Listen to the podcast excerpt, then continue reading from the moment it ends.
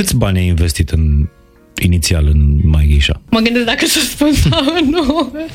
Uh, am pornit cu 500 de euro. Ei, na. Și mi-a zis, fii atentă, dacă facem asta, putem să facem în primul an 80.000 de euro. Noi în primul an am făcut 200 și ceva de mii.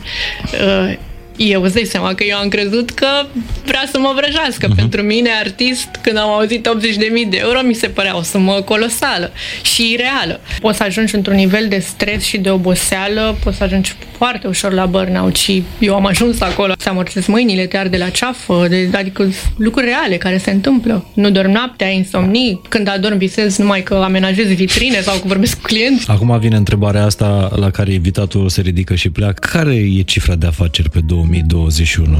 Salut, sunt Mihai Morar, bine ați venit la un nou episod fain și simplu. Astăzi, în fața mea, uh, stă o femeie de succes așa cum uh, uh clișei care ar putea fi uh, denumită, dar nimeni nu știe ce e în spatele uh, succesului și uh, câte sacrificii a făcut, uh, câte nopți nu a dormit și cât a sacrificat pentru uh, a ajunge aici.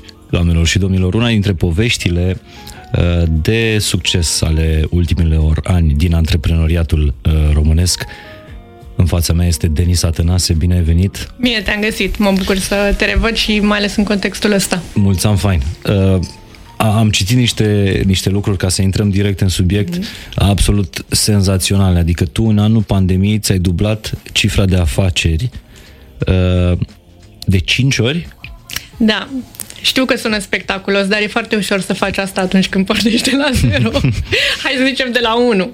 La 1 ori 5 e ceva ce e doable, adică nu e atât de mm. complicat. Eu, eu nu sunt pe, eu nu sunt foarte pe cifre, dar uh, am citit că dacă în 2019 aveai o cifră de afaceri cu mai Geisha, pentru că despre da. afacerea asta vorbim, uh, de 2 milioane de euro, în 2020, anul în care toată lumea ori a redus motoarele, ori a mers pe uh, pierderi controlate, ori pur și simplu da, s-a prăbușit. Am avut, uh, în 2019 am avut uh, 700 de mii de euro și în, 2000, uh, în 2019 și în 2020 am avut 2,3 uh, milioane.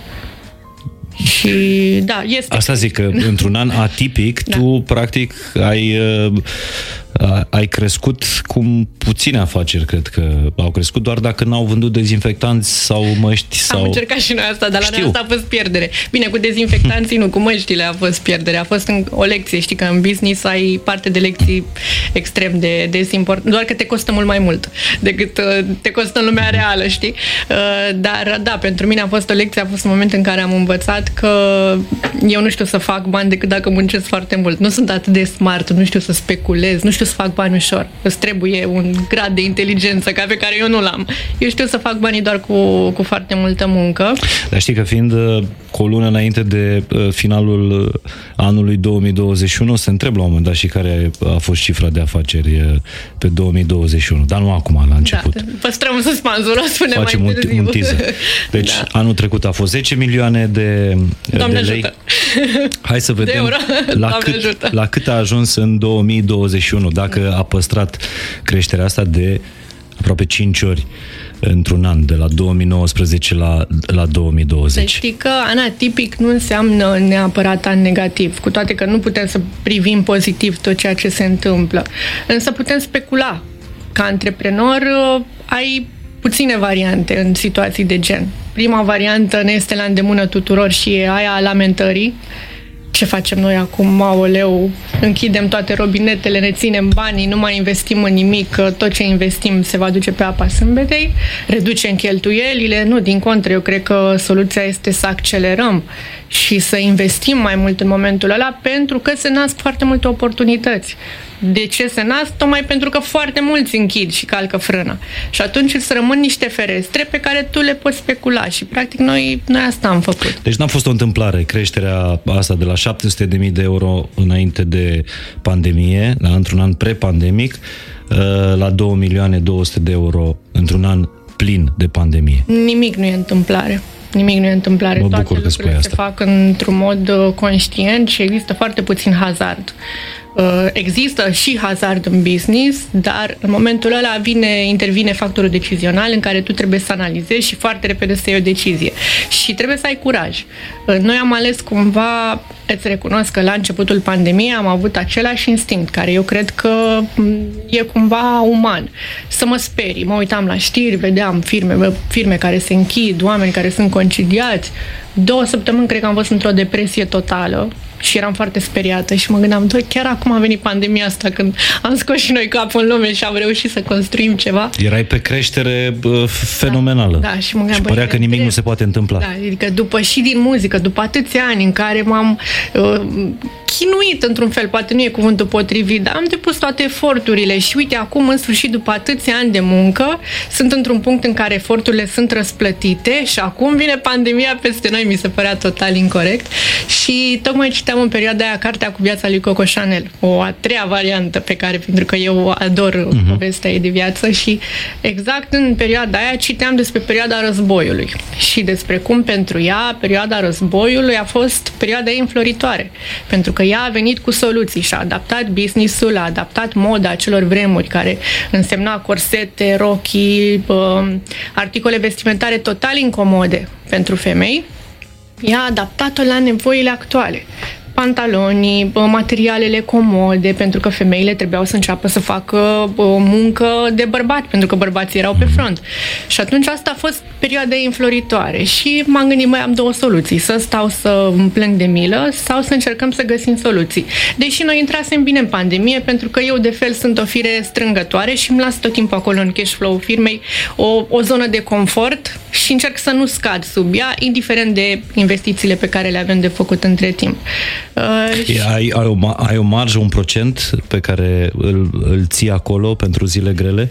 Da, deși nu pot să-ți spun că e un lucru bun sau rău, pentru că în business banii blocați uh, n-au cum să se multiplice și nu e neapărat mm-hmm. un lucru bun, dar cred că asta e vine cumva ca un sindrom omului sărac, știi, care trebuie să se simtă el confortabil psihic știind că are ceva acolo. Și cât e plasa ta de siguranță? Ce Uh, cât este, trebuie să fie undeva la 5% din cifra de afacere a firmei, undeva pe acolo. Iar legat de măști, uh, pierderea noastră uh, a fost undeva la 10% din cifra de afaceri pe anul trecut, deci a fost wow. mare, a fost foarte mare. Deci cumva mergând pe valul că măștile se vor vinde nou de roat în 2020, da. voi de fapt ați pierdut bani cu măștile și ați pierdut pe uh, core business-ul vostru, da. adică pe parfumuri. Și știi de pe... ce? Pentru că am, în viață trebuie să faci ce știi. Dacă vezi că alții reușesc într-un, într-un domeniu, asta nu îți garanteze că o să reușești și tu. Uh, și e bine să rămâi acolo unde sunt trei lucruri foarte importante, că și pe Instagram îmi scriu fete de obicei pentru că mă urmăresc și se, se simt că se motivează cumva când văd că se poate. Adică eu nu am pornit nici cu uh, uh, studii, eu nu, nu știam nimic despre business când am dat nimic, credem. Adică am fost prima oară cu Mircea la uh, un curs, la un seminar, pentru că el, el era deja antreprenor. Cu și soțul să, tău acum. Da, și voia să mă învețe și prima oară nu înțelegeam nimic, mă simțeam total pe din afară, auzeam termeni specifici, B2B, B2C și mă gândeam cine să știa și eu ce trebuie Niște să formații, fac nu? Da. Credeai că este Bambi, B2B, da. B2C.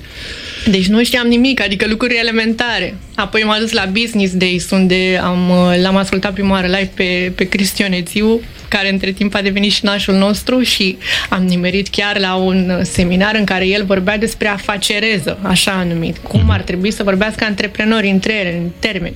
Și uh, atunci am fost îngrozită de-a dreptul. Care au fost termenii pe care uh, nu ai înțeles din discursul lui Cristian Ețiu? Păi el vorbea despre P&L la momentul ăla, nici P&L nu știam ce și vorbea despre că antreprenorii ar trebui să comunice cât ai avut ebita anul ăsta, cât ai avut OPEX-ul, cât ai avut CAPEX-ul și eu mă uitam la Mircea și ziceam, dar tu înțelegi ce spune? Deci mie mi se părea cap, coadă, limba chineză și e normal, pentru că eu am studiat muzică, nu aveam de unde să știu. Deci prima morală este, e ok să intri în business chiar dacă nu știi ce înseamnă P&L, EBITDA. Da, pentru că se învață. Se învață. Da. Dar ce nu se învață de ISA?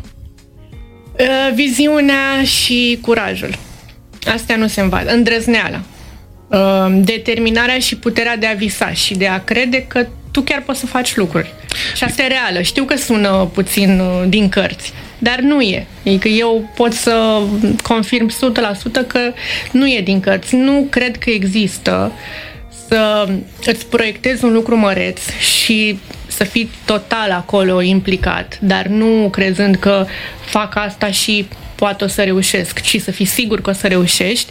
Eu nu cred că există să-ți depui 100% toată atenția, concentrarea, determinarea, tot universul tău în direcția aia și să nu reușești. Nu cred. Și am mai desprins o lecție din ce ai spus. Mă bucur că i-ai spus povestea lui Coco Chanel, care în timpul războiului, în loc să se plângă, să se jelească, să scrie pe Facebook, bine, nu exista Facebook pe vremea aia, ce nasoale sunt autoritățile, ce măsuri uh, uh, drastice, cât de mult nu ajută ei uh, economia, a adaptat moda pentru nevoile oamenilor din timpul războiului. Cum a făcut, de exemplu, și Piaggio de a făcut Vespa. Uh-huh. Uh, într-o Italie care era sărăcită, măcinată, dărâmată, le-a dat oamenilor vehiculul cu care să se deplaseze din punctul A în punctul B într-o perioadă care nu își permiteau uh, altceva. La fel ai făcut și tu, uh, la fel ai făcut și tu anul trecut și ce n-ai făcut, nu ai lăsat motoarele nu. absolut deloc ne-am, ne-am preferat să credem că nu se întâmplă, efectiv să ignorăm ceea ce se întâmplă. Sigur că putea să fie un, un act nebunesc, pentru că poți să ignori până într-un punct. Dar cumva am fost, știi că e bancul ăla cu broasca uh, testoasă, surdă, la nu știu ce cursă de viteză. Și uh, a câștigat cursa, culmea. Broasca surdă. Da. De ce? Pentru că la final, de fapt, s-a demonstrat că era surdă, toți de pe margine scriau, îi strigau, n-ai nicio șansă, ești lentă, n-ai cum, dar la, a câștigat, ea și-a văzut de drumul ei, la final uh, s-a demonstrat că a câștigat pentru că de fapt era surdă și nu i-a auzit pe ceilalți cum strigau de pe margine că nu ai cum, că n-ai nicio șansă uh-huh. să reușești. Cumva, da, oportunitatea noastră și nu o să o ascund pentru că uh, eu sunt în general o persoană foarte deschisă și sinceră, uh, oportunitatea noastră a constat cumva, în mare parte, și din, prin faptul că foarte multe firme au închis spații comerciale. Pentru că acum trei ani, dacă noi am fi vrut să închiriem un spațiu, un spațiu comercial într-un mall, ar fi trebuit să stăm, să așteptăm, să fim pe niște liste de așteptare extrem de lungi. Uh, și iarăși nu știu câtă credibilitate am, am fi avut pentru că nu am fi putut să venim cu background-ul care am venit acum. Nu am fi putut să avem atâtea magazine câte avem acum. Peste 40 în momentul ăsta. Da, da. La fel, uh, uite, magazinul din Can, locația din Can. Uh-huh. Când vreodată în condiții normale, într-un context non-pandemic, am fi putut noi să ne apropiem de un spațiu pe Rudantib. Dar sunt tot felul de Am văzut magazinul din, uh, de pe calea Dorobanți. Da. Uh, am văzut parfumerii care uh, își mută de acolo magazinele. Da. Uh, dar v-am văzut pe voi, am văzut mai Geisha pe calea Dorobanți zilele trecute. Da, este flex store nostru și sunt foarte fericită că am pus steagul pe calea Dorobanți. Mi-am dorit de la început. Povestea interesantă pentru că noi la început de tot, când am făcut parfumul, noi am bătut la fiecare ușă a parfumeriilor de pe Dorobanți pentru a ne pune parfumurile înăuntru, pe rafturile lor. Uh-huh. Și nu am prezentat interes la momentul ăla, dar mă bucur că nu am prezentat interes pentru că așa am fost forțați să ne deschidem noi propriul magazin peste trei ani de zile, iar uh, deschiderea de la Dorobanți nu o să uit niciodată pentru că uh, noi ne-am uitat pe vreme și eram uh, super comprimați cu trei deschideri, Can, Dorobanți și încă un mall din, din București și ne-am uitat pe vreme și ploua arăta că plouă și se tot gândeau și colegii ce facem, mutăm, pentru că de obicei la deschideri vin oameni și stau la coadă, pentru că noi facem discounturi, brandul nostru nu practică discounturi des și atunci oamenii sunt foarte interesați să ajungă la aceste deschideri. Și ne așteptam să avem coadă, ne gândeam cum vor să stea oamenii în, cu ploaia afară, cum vor sta ei la coadă. Și atunci, vezi, iarăși revenim la decizii și la adaptare, că e un cuvânt cheie ăsta în business, cum ne adaptăm. Și atunci am venit cu ideea și am zis, nu, nu mutăm ziua, facem niște umbrele branduite și le vom oferi cadou tuturor celor care stau la, la coadă. Avem niște imagini spectaculoase. Cu... Deci ai făcut umbrele branduite mai geisha? Da. Le-am oferit cadou oamenilor de la coadă. Transformăm practic o amenințare într-o oportunitate. Da. Un dezavantaj într-un da. avantaj, pentru că erau niște imagini spectaculoase cu calea dorobanți, cu oameni peste 100 erau foarte mulți oameni care stăteau la coadă și era o mulțime de, era super branding, o mulțime de umbrele mai gay și o imagine spectaculoasă. Am ieșit la un dat afară să-i văd și nu reușesc să mă obișnuiesc cu emoția asta. Ai plâns? De fiecare dată plâng tot timpul, da, da, plâng. Dar e, e o emoție frumoasă. Da, mi se pare fo- foarte tare toată, toată povestea asta, pentru că țin minte momentul când ai, ai, ai venit, eram la Reida Bun pe vremea aia, ai venit și uh, îmi povesteai despre faptul că lansezi un brand de parfumuri. Și acum îți spun ție și le spun și celor care ne ascultă, în 13 ani cât am făcut televiziune, cred că au mai fost da. 20 de vedete persoane publice care mi-au adus parfumul lor. Da.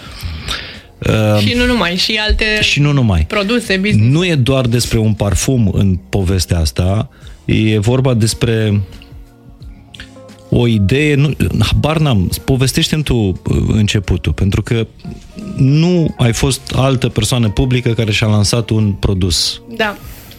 Uh, cred că ar fi, continuarea ar fi, nu e un parfum, e o poveste.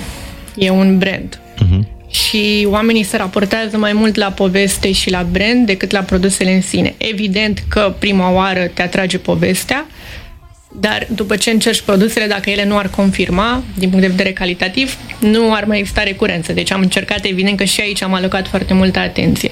Uh, conceptul cumva uh, acoperă o zonă culmea descoperită în 2000, în anii 2021. E greu să mai să mai identifici zone descoperite. Însă eu mi-am dat seama că parfumerile se împărțeau în două, două direcții. Parfumerile de nișă și parfumerile de mass market. Adică lux și da.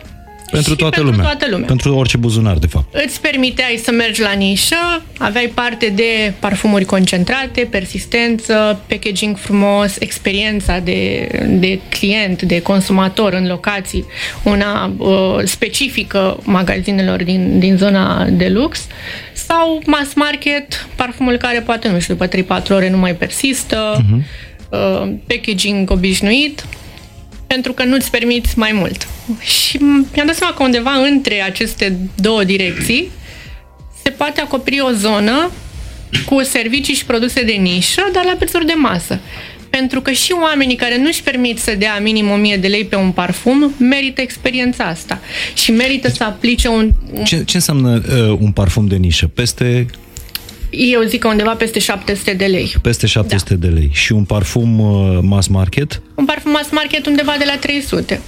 Exact unde ați venit voi. Da. Cu serviciile da. de lux, ca să da, zic așa. pentru că ne-am am pus accent și pe uh, user experience. În locațiile noastre sunt luxoase, mobilierul, ținuta beauty advisorilor, uh, felul în care noi îi învățăm și um, dedicăm foarte mult timp uh, în, în direcția asta să uh, se comporte cu clientul de la momentul în care intră în magazin și te duci la el și îl ajuți, iei plasele de cumpărături până la cum îl conduci uh, uh, el nu mai este clientul tău din momentul în care a ieșit, nu din momentul în care ți-a plătit.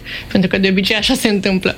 Ai luat banii, ai încasat, din momentul ăla tu ai făcut închiderea. Uite, eu am în minte magazinul vostru din Brașov, care arată așa, ca o, ca o intrare într-o căsuță a unei prințese. E, e ca da. într-o poveste. Magazinul din Brașov are și un concept diferit, are un concept de butic și a fost primul nostru magazin uh, fizic. Uh-huh Uh, și atunci, da, și atunci să știi că am plâns foarte mult, La... pentru că nu venea să cred că mă uit și văd mai ghei și la caseta luminoasă. Era, era ceva spectaculos pentru mine și interesant a fost că noi am conceput planul de business în, în sistem de franciză. O parte din magazine sunt franciză, o parte sunt ale noastre, dar partea interesantă e că noi am vândut șase francize până să-l deschidem pe ale noastre, ceea ce într-adevăr este ceva atipic. Asta înseamnă că brandul a fost mai da. puternic decât da. însăși afacerea. Da, Exact. De asta spuneam că n-am construit un parfum, așa cum spuneai tu mai devreme, că au mai venit persoane cu...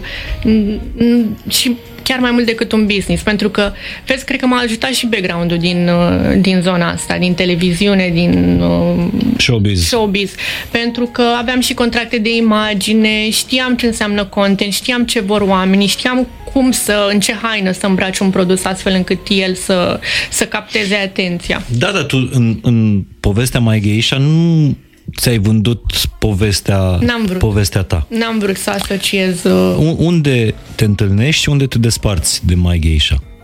Ca poveste personală. acum, ca individ, uh-huh. eu, cap-coadă sunt acolo. În fiecare lucru. Nu, încă nu pot să mă Nu, nu, despart vorbesc de niciodată. povestea persoanei publice, Denisa. A, de persoane Tănase. publice. De, Denisa de la Bambi. Mhm, Denisa de la Bambi, exact. Da. Uh, Cât de Denisa de la Bambi în Denisa de la My Geisha? nu mai. Nu mai e, nu? Nu mai. A fost uh, la început în zona asta de exact ce spun. Aș fi tentată să spun marketing, dar am învățat că marketing înseamnă altceva. În zona asta de, de branding, de brand awareness. Pentru, și mi-a fost ușor. Pentru că dacă n-aș fi, pu- n-aș fi fost persoană publică, m, nu știu cum aș fi făcut să ajungă produsul la oameni. Uite, ar spun- fi plăcut să, scuză ar fi trebuit probabil să investesc foarte mult, iar eu nu aveam banii aia la, la început. La cât timp după ce a- a- ai uh, lansat uh, My Geisha, uh, la cât timp ai învățat că trebuie să te, ocupi, să te preocupi și de business? Că e un business. Cred că după vreun an, când am, după 8 luni am avut primul angajat. Primele 8 luni nu am avut niciun angajat. În, primul, în primele 8 luni tu ai făcut tot. Da. De la până la? De la, aveam, la momentul ăla nu aveam sediu, Uh, lucram din mansarda uh, de la Mircea, de la Fit for You din Dorovanți și era o mansardă mică unde de obicei stătea IT-stul și mi-a făcut și mie acolo, mi-am pus o măsuță și de acolo livram colete pentru că deja aveam activitate de online destul de intensă. Când noi până să deschidem primele magazine am, am început cu online-ul. Și uh, practic făceam tot. Țineam legătura cu furnizorii, comandam marfă, făceam importurile, uh, făceam uh, recepția mărfurilor, o așa- așezam în rafturi, făceam partea de urcare produse pe site, editare texte, uh, partea de customer support, pentru că eu țineam telefonul firmei, eu vorbeam cu clienții, partea de admin în spatele site-ului, procesarea comenzilor, împachetarea coletelor, uh, adică totul de la A la Z. Și uh, ca să ne înțelegem, asta nu s-a întâmplat în urmă cu 10 ani, asta se întâmpla acum Trei ani trei și jumătate. Trei ani și jumătate. Da, da. Și uh, încă mergând mai departe de atât când am deschis noi prima locație din Promenada, nu găseam personal, nu găseam fete și am stat inclusiv la, la vânzare destul de mult și era foarte obositor. Programul de mult era de 12 ore, timp în care eu stăteam și cu laptopul ca să fac în paralel mm-hmm. și tot ce ți-am enumerat până acum. Uh, și da, știi care a fost barometrul meu? Era mama pentru că a fost un moment în care mi-am dat seama că eu abordez diferit uh, domeniul ăsta nou și activitatea asta nouă față de cum abordam muzica. În muzică, mama tot timpul era nemulțumită. Îi se părea că nu facem suficient, că putem să facem mai mult. Aha. Și tot timpul era așa ca o uh, palmă aspră după ceafă la figurat și tot timpul era cu gura pe hai să faceți asta, duceți-vă acolo. Ne împingea cumva de la spate. Deci pentru mama rămăsese răți Peace. Acele două fetițe care în 2000 sau când ați lansat doi 2000, căprui? Da, da. Uh, rămăsese răți aceleași două fetițe și fetițele erau către 30 Exact. deja. Și se părea că putem să facem mai mult și nu facem. Când am început activitatea cu My Geisha și stăteam acolo în mansardă până la 1, 2, 3, depinde când terminam coletele, era amuzant că programul se termina la ei la clinică și de foarte multe ori uitau că eu sunt în mansardă și puneau alarma. Eu mă mișcam pe acolo și pornea alarma cu mine înăuntru. Atunci, brusc, mama începuse să-mi dea mesaje vino acasă, odihnește-te, muncești prea mult. La, total opus. Era prima oară când o auzeam pe mama în viața mea când spunea să calc frâna. Așa că eu admit că este foarte posibil ca și eu să fie abordat uh, diferit. Și Ai simțit că în sfârșit faci ceva care depinde de tine. Da. Ce super bine ai punctat asta, da. Da. Pentru că depinde de tine și în final judecătorul suprem este consumatorul. Și în final vorbesc cifrele. Adică mai clar de atât nu se poate. În schimb, în muzică nu depinde întotdeauna de tine. Și de la tine până la consumator mai ai niște etape de trecut. Uh-huh. Dar da, cred, da, super bine ai punctat. Asta nu înseamnă că în muzică n-ați fost... Uh, uh, nici nu știu dacă să vorbesc la trecut sau nu. Când ai avut ultimul concert? Apropo. Când, cam Mai când ții minte? am făcut mai Geisha, da, înainte de, în martie 2019. Deci nu, De ziua femeii. nu, nu s-a oprit odată cu 19 sau pandemia, 20. ci cu un an, Da, 2020, cred, martie 2020. a, înainte de carantină, de lockdown. Exact, da, da. Și de atunci, Nu, n-am mai avut. de cerere ați mai avut? Am mai avut, da, dar n-am mai făcut nimic în direcția asta. N-am mai făcut piese, n-am... Nu, și să vrem și nu am mai avea timp. Și dacă ar fi să alegem în ce direcție să ne dedicăm timpul, evident că am alege direcția asta. Bun, ce vreau, pentru că vreau să rămân un pic pe povestea asta pe- personală. Ce vreau să înțeleg, n- nu cum ți-a venit ideea să lansezi un parfum sau parfumuri sau o poveste despre parfumuri, ci de unde a apărut nevoia uh-huh. asta de a face ceva pe cont propriu. Nu, nu o să-mi asum eu nici ideea, nici de nevoia, n-am identificat-o eu, aici este 100% meritul lui Mircea, pentru că el are spiritul ăsta antreprenorial foarte dezvoltat și identifică în orice posibilitatea unui startup. Uh, Noi când ne-am cunoscut, eram de puțin timp împreună, el avea partea lui de business de care se ocupă și acum, Uh, eu eram cu muzica, Dar erai confortabilă. Uh, Eram confortabilă, dar eram cam neîmplinită muzical, uh-huh. știi? Adică îmi îmi doream să putem să facem mai mult decât făceam. Și eu consider că depuneam eforturi în direcția asta, dar vezi că și eforturile, dacă le pui într-o direcție nepotrivită, e foarte ușor să-ți dai seama când ești pe drumul bun și când nu. Pentru că la un moment dat, dacă te lupți cu, simți că pedalezi în gol, poate ăla e un semn că nu ești în locul potrivit și că poate de aia nu ai același rezultat. Uh-huh. Pentru că pe partea asta mi s-au legat mult mai ușor toate lucrurile. Și mi s-a părut mai ușor și automat și entuziasmul crește când, când vezi că faci lucruri și a, vin rezultatele imediat, exact ca un, ca un bumerang. Uh, Așa, și revenind, uh, îi povesteam că sunt pasionată de, de parfumerie și eu de foarte multe ori când, uh, când mergeam în Dubai, pentru că sunt pasionată de zona asta orientală a parfumeriei, am fost ulterior și la școală în, în Versailles, în Paris, la IZIP, care este Institutul de Parfumerie înființat de uh-huh. pentru că am vrut să evident să învăț mai multe. Nu poți să devin parfumier într-un summer school, dar înveți limbaj, înveți ingrediente și îmi ușurează comunicarea cu, cu colaboratorii, cu furnizorii. Uh, da, dar da, să-ți spun că e o diferență între zona de parfumerie europeană și cea orientală. Eu întotdeauna am fost atrasă de zona asta orientală a parfumeriei și povesteam. Aveam un contact luat de vreo 2 ani de zile de la o fabrică pe care nu-l folosisem niciodată până atunci, pentru că eu eram artist, boem. Și colindai toată țara, adică... Colindam țara și nu aveam uh, Timp. zvâcul ăsta, nici timp, nici inițiativă, nici viziune. Nu mă gândeam eu că pot să fac business. Și nici în momentul ăla când uh, Mircea a identificat un posibil business și mi-a spus, uite, putem să mergem să vedem dacă putem face asta, mi-a pus mai multe întrebări, eram la un restaurant grecesc și a început să schițeze așa un mic business plan cu, cu pixel pe șervețel. Mă întreba cu cât l-am cumpăra, uh, cât ar costa transportul, de unde le aduce, ce volum ar avea sticlele, câteva, na, câteva întrebări uh, esențiale ca să își poată face el o idee și se apropiau sărbătorile de iarnă. Noi aveam concerte de Revelion, dar de Crăciun eram libere. Și după ce i-am spus eu acolo detaliile și le-a notat pe foaie, a zis, gata, hai plecăm în Dubai. Păi, Ții minte când ați plecat atunci? Da, da, că Da. atunci au apărut primele poze Da. cu noi și le-ai, da, le-ai dat și tu la, la răi da buni. Și atunci am plecat în, am plecat în Dubai. A fost foarte... E aparte acea, acea deplasare. Noi fără nimic la momentul ăla. Adică Nu, da, ai fost după, mi se pare că ai fost în emisiune și mi-ai, mi-ai povestit că te-ai dus, ai mirosit parfumul, Da. că vrei să-ți lansezi un parfum. Da. Că... Am fost, am folosit acest contact pe care eu l-aveam de 2 ani de zile și pe care nu-l folosisem Mă rog, în și am acest zis, moment. o fi și fata îndrăgostită acum, na, s-a dus în Dubai, crede ea că... Păi și eu am crezut la fel, să știi că în momentul în care uh, Mircea și-a făcut acolo câteva calcule și mi-a zis fii atentă, dacă facem asta, putem să facem în primul an 80.000 de euro. Noi în primul an am făcut 200 și ceva de mii. Uh, eu îți dai seama că eu am crezut că vrea să mă vrăjească. Uh-huh. Pentru mine, artist, când am auzit 80.000 de euro, mi se părea o sumă colosală și reală.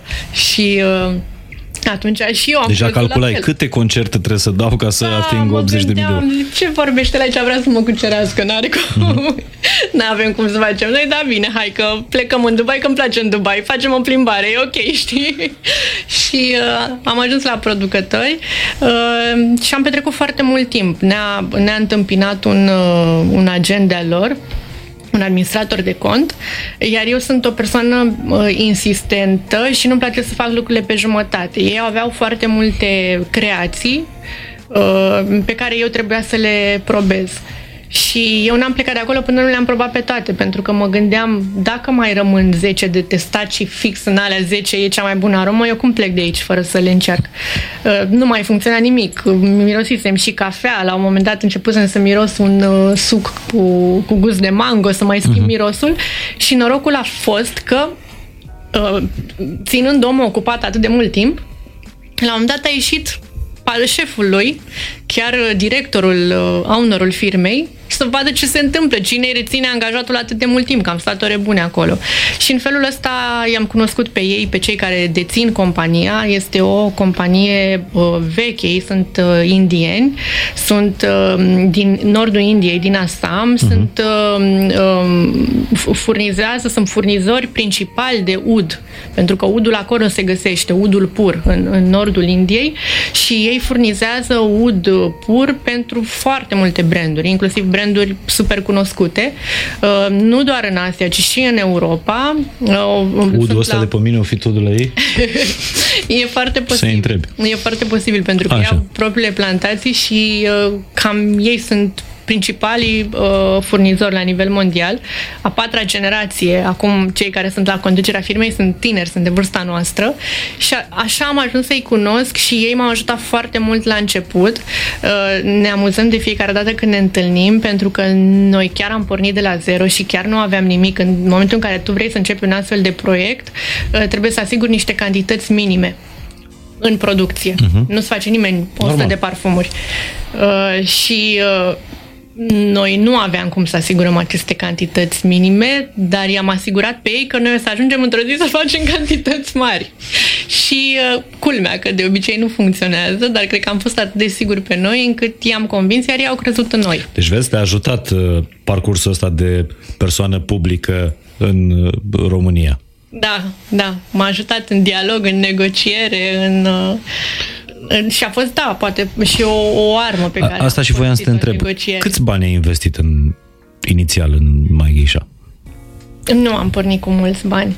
Uh, mă gândesc dacă să spun sau nu. Uh, am pornit cu 500 de euro. Ei, nu. Da. uh, și Fără ulterior... costul călătoriei în Dubai, da. care a fost plătită de da, dar să știi că Mircea la vremea respectivă, strict în perioada aia, pentru că și în business ești așa, nu înseamnă că dacă ai un business uh, ai tot timpul profitul uh, tras pe dreapta, mai ales eu și uh, el, chiar am pornit de la zero și creșterile firmei noastre au însemnat redistribuirea profitului, nu au însemnat că noi am luat profitul din firmă, ne-am îmbunătățit stilul de viață și firma a crescut așa că da. am pus noi drojdie să crească. Și citeam titluri despre tine, uh, cum a ajuns milionar în uh, 2 ani de zile. Uh, confundând cumva exact. cifra de afacere a companiei cu averea ta exact. personală, adică sunt lucruri... Total diferite, da. Iar dacă e suficient de înțelept și de matur, nu faci prostia să te bucuri la prima, primul milion de euro pe care l-a făcut firma și să scoți tot profitul din firmă, să te bucuri un an, doi și după aia să nu mai ai suport. Pentru că firma are nevoie de creștere și are nevoie de oameni din ce în ce mai buni și are nevoie de uh, softuri, are nevoie de produse noi și toate astea costă. Și normal că ele vin din... Uh, deci 500 de euro ai investit inițial în business? Uh, nu o să te creadă nimeni. Asta a fost prima noastră comandă către acești uh, băieți de Și au acceptat? Povestesc. Da, nu mă întreb acum. A fost foarte amuzant că și acum recent i-am vizitat și râdeam pentru că l-am dat, am vrut să luăm ceva de la ei și el stătea se gândea că nu știa câți bani să ne ia pentru că n-avea, n-avea cum să facă calculul și până la urmă a zis ăsta nu vă mai iau bani, ăsta luați-l de la mine. Ulterior, am, uh, am identificat, mergând la târguri, am identificat posibilitatea de a deveni distribuitor pentru branduri de skincare și uh, atunci am avut nevoie de bani mai mulți pentru a face prima comandă. Am împrumutat bani de la Mircea și de la tata, am dat prima comandă și le-am restituit uh, banii din primele vânzări pe care le-am făcut. Ai genul ăsta de discurs foarte autentic, pentru că de fapt e povestea ta care te face să te ridici de pe scaun și să te duci să începi un business, știi? Uh, cred că o, o să inspire multă lume acest uh, episod, dar uh, aș, aș vrea să inspire la modul conștient, nu să acționeze inconștient, da. pentru că dincolo de am pornit cu 500 de euro, sunt multe alte lucruri pe care tu le-ai investit. Timp, energie, Uh, nopțile alea în care plecai după ce oamenii de la clinica lui Mircea uh, puneau alarma, toate astea nu, nu sunt contabilizate aici. Sănătate, într-un punct, să știi că investești sănătate. Într-o, în, poți să ajungi într-un nivel de stres și de oboseală, poți să ajungi foarte ușor la burnout și eu am ajuns acolo, adică știu ce înseamnă. Cam pe când, așa? Cam după cât timp? Cam după 2 ani și simptome de burnout reale pe care le simți pe corpul tău, ți amorțesc mâinile, te arde la ceafă, de, adică lucruri reale care se întâmplă. Nu dormi noaptea, ai insomnii, când adormi visezi numai că amenajezi vitrine sau că vorbesc cu clienții, adică e real. Dar nu e de râs, dar e, cam când se întâmplă asta în dezvoltarea businessului? Când o ia businessul înaintea ta, ceea ce mie mi s-a întâmplat. Și când te sperii pentru că tu în fiecare zi înveți, înveți, înveți, dar la un moment dat simți că nu mai ai puterea să absorbi informația cu viteza cu care se mișcă businessul. Și e foarte simplu ca el să se ducă așa. Doar că în momentul în care se duce repede în sus, este șubred, e instabil. Și tu poți să zici, mamă ce șmecheră sunt, ia uite ce am făcut, dar după aia să începi să te clatini sau poți să fii conștient de ce, ce se întâmplă și eu sunt fericită și vreau să cred că sunt conștientă și să mă gândesc cum fac eu să consolidez structura asta acum. Și trebuie să venim, eu să învăț, să aduc oameni buni, să, exact ce spuneam mai, mai uh, devreme. Adică, ok, structura s-a dus, dar noi acum vrem și să continue creșterea, dar trebuie să venim și cu stabilitate. Și la un moment dat te simți copleșit pentru că simți că efectiv că nu faci față, nu-ți ajung orele, dormi patru ore pe noapte, adormi când deja nu-ți mai poți ține ochii deschiși în fața laptopului, te trezești pentru că știi că ai lucruri de făcut și la un moment dat, da, te simți, uh, te simți depășit și cred că atunci uh, intervine și burnout-ul și începe procesul invers, de educare, în care tu, antreprenorul, trebuie să te educi, unu, să nu mai fii implicat emoțional în business, pentru că eu nu sunt businessul și businessul nu e persoană, da, da? e greu să accepti asta. Ființă, uh, în care tu trebuie să înveți că businessul nu e copilul tău, deși tu așa l-ai crescut, crezând că e copilul tău, dar nu e o ființă, în care tu trebuie să înveți să delegi și asta e cea mai grea lecție pe care o poate, pe care o învață un antreprenor, cel puțin în cazul meu, dar am auzit foarte mulți uh, plângându-se de același lucru mai ales când tu ai luat-o de la uh, dat cu mătura și făcut fiecare lucru, procesat comenzi, dat comenzi și așa mai departe, este extrem de grea desprinderea. Când vine un om și la început nu vin oameni mega calificați pentru că nu-ți permiți să-i plătești. Duci oameni. Uh-huh. Și vine o persoană și tu de astăzi tu vorbești cu clienții și stai acolo și se pare că, mamă, dar n-a zis ce trebuie, eu aș fi zis altceva. Dar nu, nu e ok că copilul meu nu e pe mâini bune, știi? Și sunt foarte multe procese și n-ai cum să nu te implici emoțional, dar trebuie să înveți să nu o faci. Și o, fi, da. O, o să vorbim și despre partea asta personală, uh, despre burnout. Uh, da, auzind discursul de a din ultimele 5 minute mă gândesc că nu mai vrea foarte multă lume să se ridice de pe scaun și să înceapă un business. Era mai mult mai fain aia, cu am început cu 500 de euro și am ajuns la Da, dar vezi 10 500 milioane. De, de euro, pentru că, repet, eu sunt o persoană sinceră, uh, dar cei care ne privesc n-ar putea să înceapă cu 500 de euro. Eu am făcut primul stoc de parfumuri, Uh, Mircea avea deja IT intern care ne-a făcut site-ul, m-am dus la emisiuni, mi-am promovat uh-huh. produsul, nu am plătit să fac asta. După cât timp ai vândut primul parfum? Uh, am vândut primul stoc de parfumuri. Primul stoc a fost de 100 de parfumuri și le-am vândut în prima zi. Am avut uh, lansarea, site-ul a fost gata, am fost într-o, într-o emisiune în direct, site-ul a fost gata cu două minute înainte ca eu să fiu live, uh-huh. adică pe ultima 100 de metri, țin minte că mi-a dat Mircea uh, mesaj, avem site, pentru că noi urma să anunțăm, dar noi nu aveam site-ul încă și a fost o sincronizare. Și când ai ieșit din emisiune erau gata vândute. Da, și s-au comandat foarte multe și eram atât de fericit. Aveam telefonul de firmă și mă sunau oamenii care erau surprinși că vorbesc cu mine. Ei neștiind că eu nu aveam niciun angajat, eu eram doar eu și am fost, da, am fost surprins și apoi uh, trebuia să punem deja a doua comandă, lucruri la care noi, pe care nu luasem în calcul atât de rapid. Noi ne-am gândit că, ok, lansăm produsul și până la, timp să ne până la a doua comandă, până să vină a doua comandă, Îți spun ce am cât a durat? Puțin. Pentru că ne-am dat seama că dacă uh, punem uh, transportul, încă facem transporturile pe avion, ceea ce ne costă foarte mult, dar pe, pe mare durează foarte mult. Și ne-am dat seama că dacă punem transportul logistic și absolut tot ar dura, ar dura prea mult. Și atunci uh, ne-am dat seama că poți să-ți declari uh, bunurile și atunci când intri la, după bagaje, când intri în, uh, în aeroport.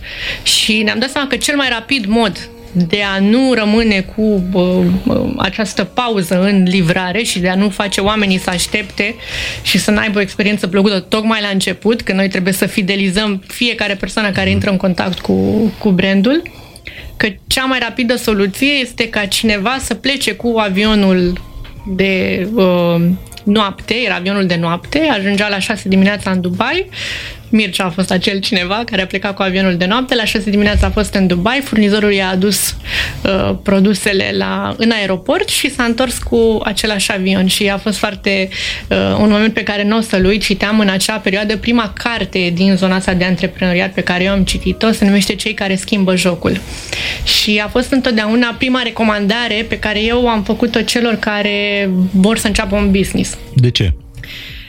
Pentru că, exact ce ți-am spus la început, nu ai nevoie de bani ca să începi un business. Sună ciudat, dar câți n-au început cu un milion de euro și au pierdut după puțin timp? Sau câți au început fără bani și au reușit să-i multiplice?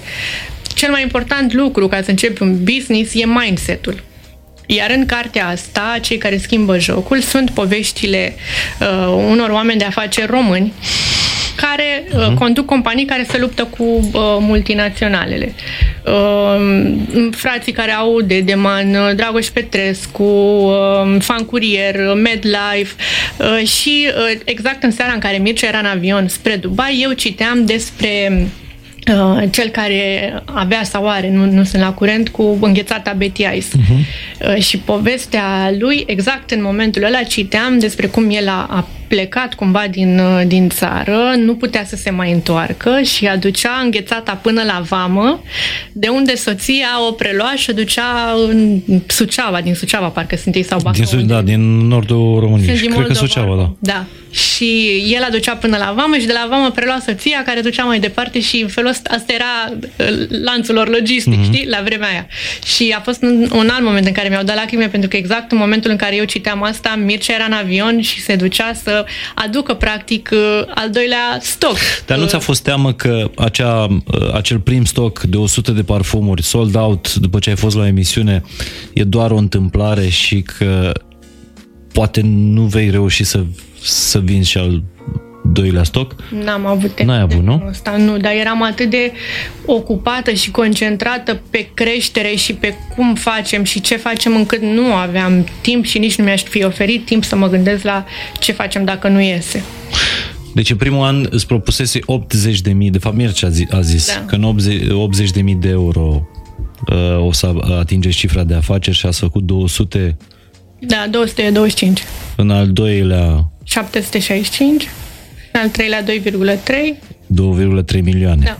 Și anul ăsta încă nu vă spunem uh, poate nici nu ne spune până la final, tizuim degeaba, dar eu, eu cred vă că... spune estimările, că estimările, mai avem o lună. Mai o lună și e luna cadourilor. Da. Dar mie mi se pare foarte important, foarte important, pentru că majoritatea persoanelor publice, unde e foarte multă vanitate, uh, ego, își bote- și-ar boteza parfumul după numele propriu. Da. Tu ai zis mai geisha. Cine a venit cu naming-ul? Eu. Eu am venit, aveam ideea în cap de mult, dinainte de a-l cunoaște pe Mircea. Ți-am spus că bă, cochetasem cu ideea de a face un parfum, dar nu, nu eram eu suficient de uh, antreprenorială în gândire și în acțiuni încât să și concretizez. Eu, eu doar îmi, îmi creasem o poveste frumoasă. Uh-huh. Uh, și mă gândeam că vreau să am un parfum, la vremea aia nu proiectasem o colecție sau un brand sau un business în sine, ci un parfum exact cum ai avut tu percepția la acel moment. Uh, și voiam să fie ceva interzis, m-am gândit ce vinde, ce atrage, știam că tot ce înseamnă de sex, uh, senzualitate, sexualitate vinde foarte bine. Și atunci am vrut să duc cumva în zona asta. Uh, și am identificat geișele ca pe un, un reper al uh, uh, senzualității, al misticului cumva. Acolo e, e o zonă pe care o cunoști și nu prea și întotdeauna unde e loc de, de interpretări este ceva care evident atrage. Am și folosit uh, uh, ingrediente cu efect afrodisiac, cu feromoni în prima, în prima aromă și uh, voiam să fie geisha. Am verificat ulterior și uh, din motive de copyright a trebuit să mai adăugăm un cuvânt și atunci am zis hai să spunem mai în față ca să aibă consumatorii sentimentul ăsta de apartenență, uh-huh. ceea ce s-a și întâmplat, pentru că ei se regăsesc în povestea asta și simt că sunt parte din ea și simt că e ceva al lor, nu e geisha, pur și simplu, e mai geisha, e ceva al meu. Și după trei ani câte parfumuri uh, aveți? Câte arome? Câte arome? 22. 22. Da. Și care e aroma ta? Aroma mea este powder, dar nu este bestseller. Uh, bestseller este cannabis uh, și datorită numelui. Numele da. contează foarte mult. Asta voiam să te întreb. Dacă numele crezi că e foarte important în povestea Absolut. Este. business-ului. Da, în, în orice și în special că vorbim acum de retail. Numele, povestea, tot ce se construiește în unui produs. Crezi că dacă ziceai D de la Denisa, nu... Nu, dar apropo de ce ai zis și mai devreme, n-am vrut să leg uh, trecutul Asta mi se pare esențial. Povestea asta pentru că noi în muzică am pornit de la 12 ani, am trecut prin foarte multe etape, um, acum nu mă mai regăsesc în toate acele etape și nu am vrut să le aduc cu mine. E un background, un bagaj pe care eu nu am vrut să-l aduc cu mine în povestea asta. Am vrut să pornesc de la zero pe un teren curat, fără istoric și pe care să pot să construiesc mai departe. Sunt absolut de acord cu tine și uite, ăsta e un sfat pe care îl dau și eu de fiecare dată când uh, îți faci un brand, încearcă să nu-i dai numele tău. Tocmai de asta, pentru că uh, nu, nu ești tu. Brandul nu ești da. tu și nu trebuie să vorbească chiar dacă vorbești tu, nu trebuie să vorbească doar despre tine, trebuie să vorbească și singur. De-aia nu i-am zis uh, acestui podcast, podcastul Morar sau Mihai Morar Show sau i-am zis fain și simplu ca să aibă viața lui separată. Și acum ce parfum ai în, în geantă? Uh, nu am powder, spuneam că powder e preferatul meu. Nu ai, nu? Uite, mă ajută colegul tău să-ți arăt. Uh, eu de obicei uh, folosesc foarte multe testere. Și acum am, uh, am două testere, dar sunt dată cu acesta. Uh, pentru că le testez... Asta ce e? Mosc? Da, este un, uh, este un mosc și aici este un floral ambra. Trebuie să facem un pic de asemenea, numai puțin. Trebuia să dau invers, dar am dat ca să se audă în microfon. Ah, ok.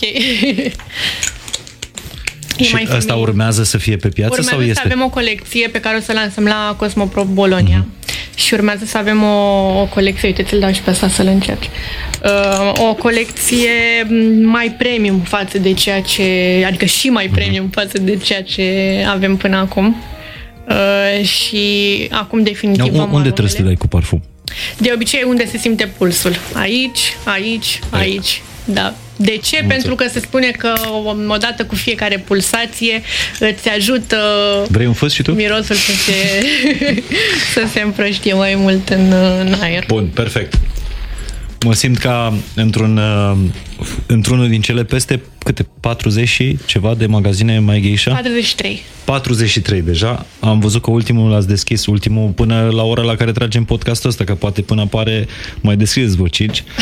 Uh, l-ați deschis chiar în Baia Mare. Da. La mine acasă. Da. Mircea e de acolo, din Baia Mare. Iată. Cam târziu. Cam adică târziu, să da. deschizi la Cannes înainte și la Bruxelles. înainte de Baia Mare. Înainte de Baia Mare. Uh, sper să nu fiu haotic în, în uh, acest uh, podcast, dar sunt foarte, foarte curios. Adică pe mine mă mână exact curiozitatea în tot ceea ce întreb. Și acum sunt super curios să te întreb cum ați reușit anul trecut, la începutul 2020, câte magazine aveați? Nu mai țin minte, sincer. Stai să mă gândesc. Erau sub 10. La începutul lui 2020... Înainte de pandemie. Înainte de pandemie, da, aveam undeva, nu, un, 11, da. 11, Undeva pe la 10 iși. Da, da. Și acum sunt 43 într-un da. an jumate. Da. Mă rog, 2 ani aproape. Uh, și e foarte important, pentru că până la urmă podcastul ăsta este pe ce învățăm din poveștile oamenilor pe care îi ascultăm. E foarte important că tu ai transformat un dezavantaj iarăși într-o oportunitate. Faptul că pandemia a închis foarte multe business-uri da. la șosea sau în mall și voi ați preluat spațiile. Da. Nu, pentru că le și, le-am și preluat și le-am și putut negocia mai bine decât am fi făcut mm-hmm. în mod normal. Pentru că nu era bătaie pe ele. și atunci, evident că s-au putut negocia mai bine. Dar să știi că orice criză aduce avantajele astea. Sunt foarte multe business-uri mari și reale. Noi încă suntem la început și noi încă avem de crescut și de demonstrat. Dar vorbim de coloși, de um, Uber, de business-uri super mari care s-au născut în momente de criză. Corect. Dar curajul, de unde curajul? Nu e de la mine. Dar de unde? De la Mircea e curaj. Mircea e curajosul. E inconștientul dintre noi, da. Noi cumva balansăm foarte bine. Eu sunt ponderată, calculată și el este la, inconștient. Cumva undeva la jumătate se întâmplă ce trebuie și da. de mai ponderăm unul pe altul. Ți se pare că a fost un moment în care ați riscat un pic cam mult? Da. Când? Absolut. Uh, întotdeauna. la început e ușor să riști, că n-ai ce. Uh, și atunci, practic, prea multe nu ai de pierdut. Acum începe partea interesantă. Abia de acum încolo trebuie să vedem până unde riscăm și cât riscăm. Dar și eu m-am mai relaxat. Și am învățat faptul că uh, până la urmă ce poți să pierzi? Hai să facem un, așa un, un joc. Ce putem să pierdem? Bani, nu? Că altceva n-ai ce să pierzi. Dar nu poți să-ți pierzi uh, integritate, nu poți să-ți pierzi nimic decât bani. Păi și m-am mai fost fără bani, adică noi știm cum e, am mai trecut pe acolo. Diferența e că atunci când am trecut pe acolo nu știam tot ce știm astăzi mm-hmm. și încă mai avem lucruri de învățat. Și atunci uh, chestia asta m-a făcut și pe mine să mă relaxez. Și în continuare mai avem momente de inconștiență. Plus că în momentul ăsta începeți să deveniți un jucător. O să aflăm când ne spui cifra de afaceri pe anul ăsta. Uh, un jucător important pe piața asta de, de beauty în, da. în România. Adică atunci când intri într-un mall, pe lângă corporațiile uh, bine cunoscute, întâlnești și mai geisha. În România, da. În România chiar suntem un jucător important. În primul rând că suntem un lucru de care noi suntem foarte mândri și pe care e greu să-l atingi și suntem aducători de trafic. Uh, ca drept dovadă toate deschiderile unde nu cred că există istoric. Ceea ce numesc uh, molurile ancore, nu? Adică da. sunt magazine da. pe care ei le caută special să da. le aducă în, Dar în mall pentru că atrag că clienți. Atrag clienții, da, ne-au spus uh, și ei și uh, după fiecare deschidere, nu după fiecare, după multe deschideri, uh, ne spuneau de la mall că nu au avut atâta lume la coade nici când s-au deschis branduri foarte mari. Pentru mine primul șoc șoc a fost când am deschis magazinul din AFI, cam de atunci au început uh, cozile la, la deschidere și a fost un magazin foarte greu cu amenajare foarte grea. Noi încă suntem acolo de la curățenia care se face în magazin, până adică noi nu venim doar la poza de final și să le zâmbim oamenilor să schimbăm Te-am văzut inclusiv la Cana, adică erai, era în preajma zilei tale de naștere, nu? Da, da. Și la Cana am dormit deloc pentru că am fost uh, a fost o poveste, deci deschiderea de la Cana a fost de departe cea mai grea. Ni se întâmplau foarte multe lucruri, foarte multe uh, piedici, se stricau lucruri. Semne, cum ar zice cineva. Am zis că ori cu magazinul ăsta o e în extreme, cu cale de mijloc n-are cum să fie. Și uh, ne-am decalat cu, cu amenajarea din cauza tuturor acestor obstacole pe care le-am avut. Ba chiar le-am, le-am chemat pe părintele Radu de la Nisa, care ne-a cununat pe noi. L-am sunat și am zis, părinte, veniți să ne faceți o sfeștanie, că e ceva, ceva să întâmplă aici, nu știu, în magazinul fi, ăsta. S-au fi făcut exorcizări da. pe vremuri în spațiul ăsta comercial. Dar ce a fost înaintea Un voastră? exchange. Al cui? nu știu. Deci, da, și a venit părintele și ne-a făcut sfârșitania acolo în, în locație, dar uh, nu am reușit să fim gata la timp și nu am dormit deloc. Dacă am fi dormit jumătate de oră, noi nu am fi deschis magazinul la timp. Covorul roșu din față l-am pus împreună cu primul client de la coadă, că a văzut că ieșisem să amenajez și a venit să, să mă ajute. Și care a fost impactul într-un loc în care oamenii nu le-au văzut cam suntem. pe toate sau și nici nu, nu știu, știu cine, cine sunteți. Suntem. Nici Denisa de la Bambi, nici Denisa de la Mai Geisha, da. nici Mai Geisha. Uh, sunt uh, atrași în primul rând vizual de concept. Uh, francezii se opreau și erau fascinați de candelabru, de marmura de pe jos, apoi erau atrași de miros pentru că noi avem parfumuri foarte puternice și facem foarte mult spraying în față. Beauty advisorii noștri știu să facă foarte mult spraying, să parfumeze efectiv. Inclusiv în moluri? Da. Și Aveți voie? Să parfumezi în fața magazinului? Da. da. Nu ai de ce să nu ai voie. Uh, și asta și pe stradă, pe strada din Can. Se simțea mirosul de parfum până la uh, trecerea de, de pieton din apropiere. Mi-aduc aminte magazinele Aber, Abercrombie Fitch uh, ele nu au firmă luminoasă, au doar o plachetă așa pe, la intrare. Dar le simți mirosul de la... Semnătura olfactivă. Da. da. Câteva sute de metri. E foarte important, marketingul olfactiv. Foarte important. Și uh, creează experiența practic. Am văzut că se întâmplă și în, în hoteluri. Legat de asta, citeam uh, uh, la un moment dat despre Coti, cum a ajuns el cunoscut. Uh-huh. Și se chinuia la început și nu-l băga nimeni în seamă până când a fost la un târg și din greșeală um, o, o clientă care a vrut să miroasă parfumul a, a vărsat-o, a scăpat pe jos, a spart sticla, uh-huh. s-a împrăștiat mirosul peste tot și brusc au venit oamenii fiind atrași de, de miros și așa a început să-și uh, câștige clienți să se facă remarcat. Lucru pe care nu-l reușise până în momentul ăla. Și ce au zis francezii în patria parfumurilor când au văzut mai Geisha, când au intrat în magazin? Sunt, să știi că eu am avut emoții cu publicul din Franța, pentru că eu mă gândeam că francezii sunt mai reci uh, că nu sunt ca spaniolii, ca italienii, pentru că avem magazin și în, în Spania avem Valencia și în Marbella și în Italia avem în Pescara. Și uh, ei sunt de-ai noștri, sunt latini. Uh-huh. Dar legat de francezi am avut emoții, pentru că în egală măsură am cunoscut și publicul din, uh, din Austria. Uh, sunt total diferiți. Uh, și mă gândeam cumva că în Franța o să fie tot cam așa. Însă foarte deschiși și foarte umani. Uh, ne vedeau că amenajăm acolo magazinul, se opreau ne întrebau ce se întâmplă. Uh, noi am și deschis deja într-o perioadă în care turismul nu mai era... Era în scădere. Da. Uh-huh. Și atunci, automat, în momentul ăsta, nouă ne calcă pragul localnic. Și cum e la o lună, de, o lună și ceva de la deschidere? Cum arată cifrele magazinului din Cannes? Arată bine. Nu suntem pe profit, nu suntem pe break-even, dar, cum spune nașul nostru, pierdem controlat.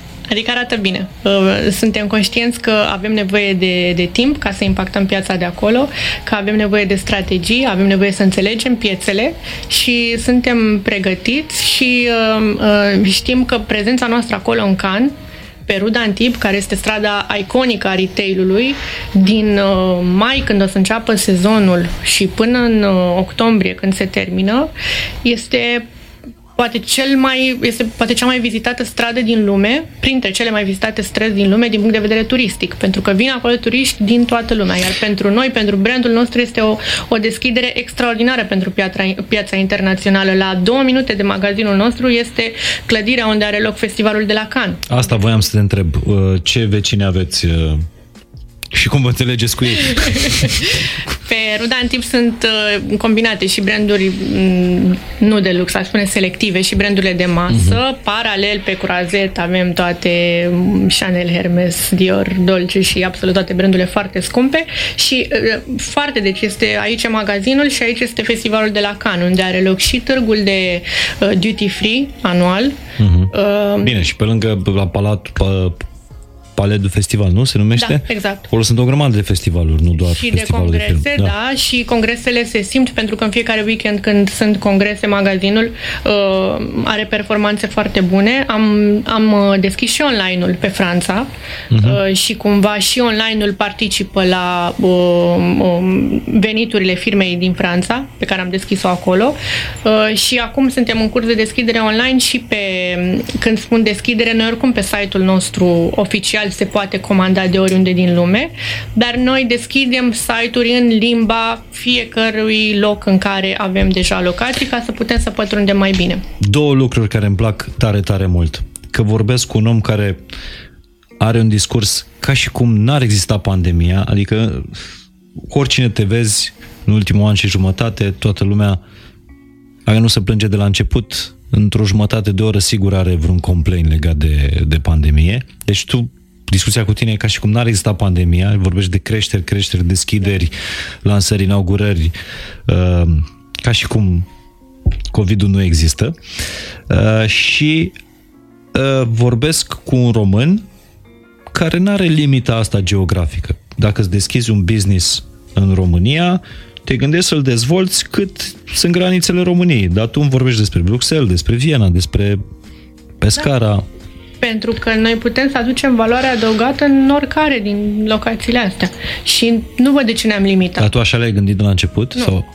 Nu. Nu, dar să știi că simțeam că poate fi ceva de amploare. Pentru că mie mi se pare că atunci când ți-ai pus problema să intri în retail, uh, te-ai gândit la limita insulițelor din mall. Nu te-ai gândit să ai magazin A, ba, da, în mall. să da? și magazine, da. Doar că n-aveam bani. Și dintr-o dată am văzut că... am luat-o pas cu pas. Și dintr-o dată am văzut că My Geisha nu mai e doar o insuliță da. în mall, adică pe coridor, ci are uh, sigla luminoasă într-un magazin, cum au și celelalte branduri internaționale. Pentru că și numărul de produse a crescut și nici nu mai aveau loc. Nu încăpeau. Dincolo de felul în care ne poziționăm ca brand și evident că preferăm să facem la un nivel din ce în ce mai, mai înalt. Dar din cele peste uh, 40 de maga- 43 de magazine, câte sunt uh, ale, noastre. ale voastre și câte franșize? 10 sunt ale noastre, cu tot cu Viena și Can. Și celelalte sunt francize. Și la Viena cum a fost? La Viena... Sau cum e? La Viena, uh, francizata noastră din Brașov, Oana, ea a locuit acolo o bună perioadă, fata o avea la școală acolo și a dorit să deschidă și ne-am decis să ne asociem într-o firmă uh, acolo, o firmă austriacă, uh-huh. pe care am deschis-o împreună și am găsit acest spațiu care ni s-a potrivit foarte bine pentru că e o poziționare foarte bună, centrală, chiar lângă Graben. Suntem la 20 de metri de H&M și absolut toate magazinele de pe Graben principalul punct de shopping practic din Viena, dar este un magazin mic de doar 23 de metri pătrați care automat vine la pachet cu niște uh, costuri bune pe care noi să ni le putem uh, permite pentru a pătrunde pe piața de acolo. Cum a fost Black Friday-ul? Foarte bun a fost. A fost super campanie. Am avut emoții foarte mari și aici, pentru că înainte de Black Friday au intrat restricțiile cu codul QR în, în mall uh-huh. și s-a simțit. S-a simțit? Da, absolut. S-a cam simțit cu cât casă. în cazul vostru? Um, cam cu 50%. Serios? Da, da.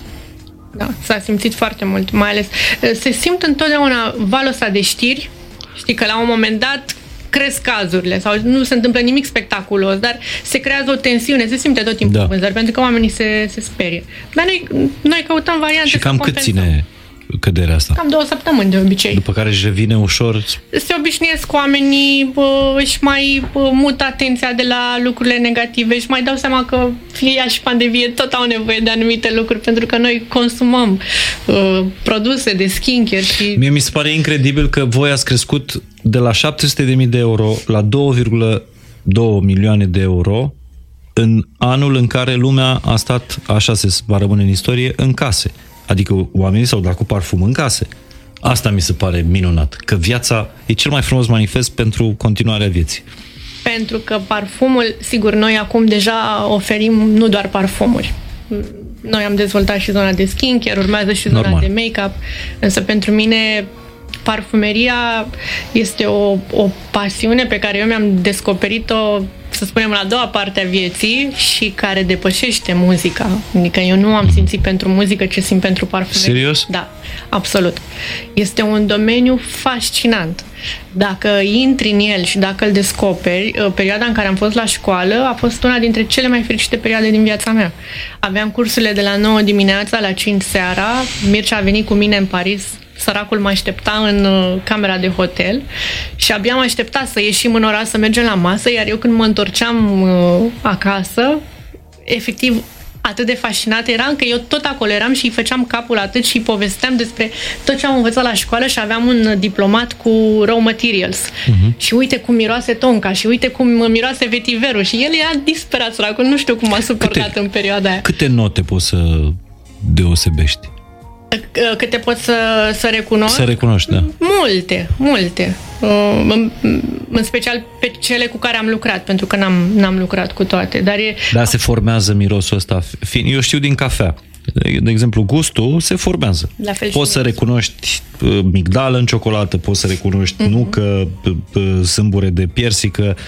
Pare ciudat așa, cum cafeaua să aibă. Da, dacă ai un exercițiu, exact. poți să ajungi acolo. La fel e. E ca și cum îți antrenezi uh, mușchii la Exact. Scară.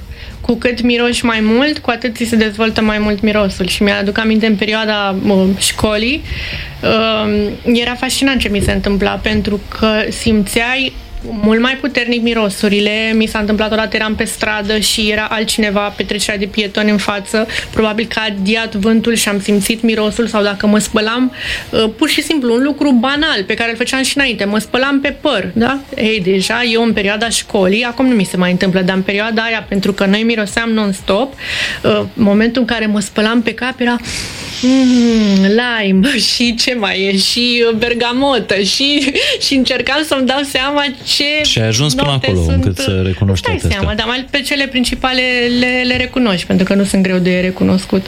Uh, Măestria unui parfumier este să obțină mirosuri uh, frumoase și complexe folosind cât mai puține note uh-huh. și ingrediente. Acolo e partea... Bun, și acum întorcându-ne la, la Black Friday. Da. Uh, îmi spuneai că Black Friday Așa. a venit pe această... Uh, pe această scădere. A vânzărilor și, din locațiile fizice. Și n-am știut la ce să ne așteptăm. Dar nu ne-am ajustat nici bugetele de marketing, nici planificările uh, și uh, a fost o campanie o campanie foarte bună. Am fost pe creștere față de anul trecut, dacă ne raportăm doar la mhm. Black Friday. Și anul trecut a fost foarte bine. Foarte bun și anul trecut. Și anul ăsta a fost încă, încă mai bine de atât. Poți să-mi zici ce vinde mai Geisha? Adică e, e clar că succesul uh, ăsta din online, bazul ăsta, e clar că a ajutat la, la dezvoltarea uh, brandului. Și e clar că imaginea ta publică n-a fost suficientă uh, da. ca să și nici nu era sănătos să mergi doar pe imaginea da. ta ca să ajungi la cifra asta de afaceri. Uh, care a fost strategia asta în, în, în online și cum ai pedalat? Pe social media, pe influenceri? Uh-huh. Uh, ce, ce vinde mai Geisha? Vinde, vinde încredere în sine. Dincolo de produse.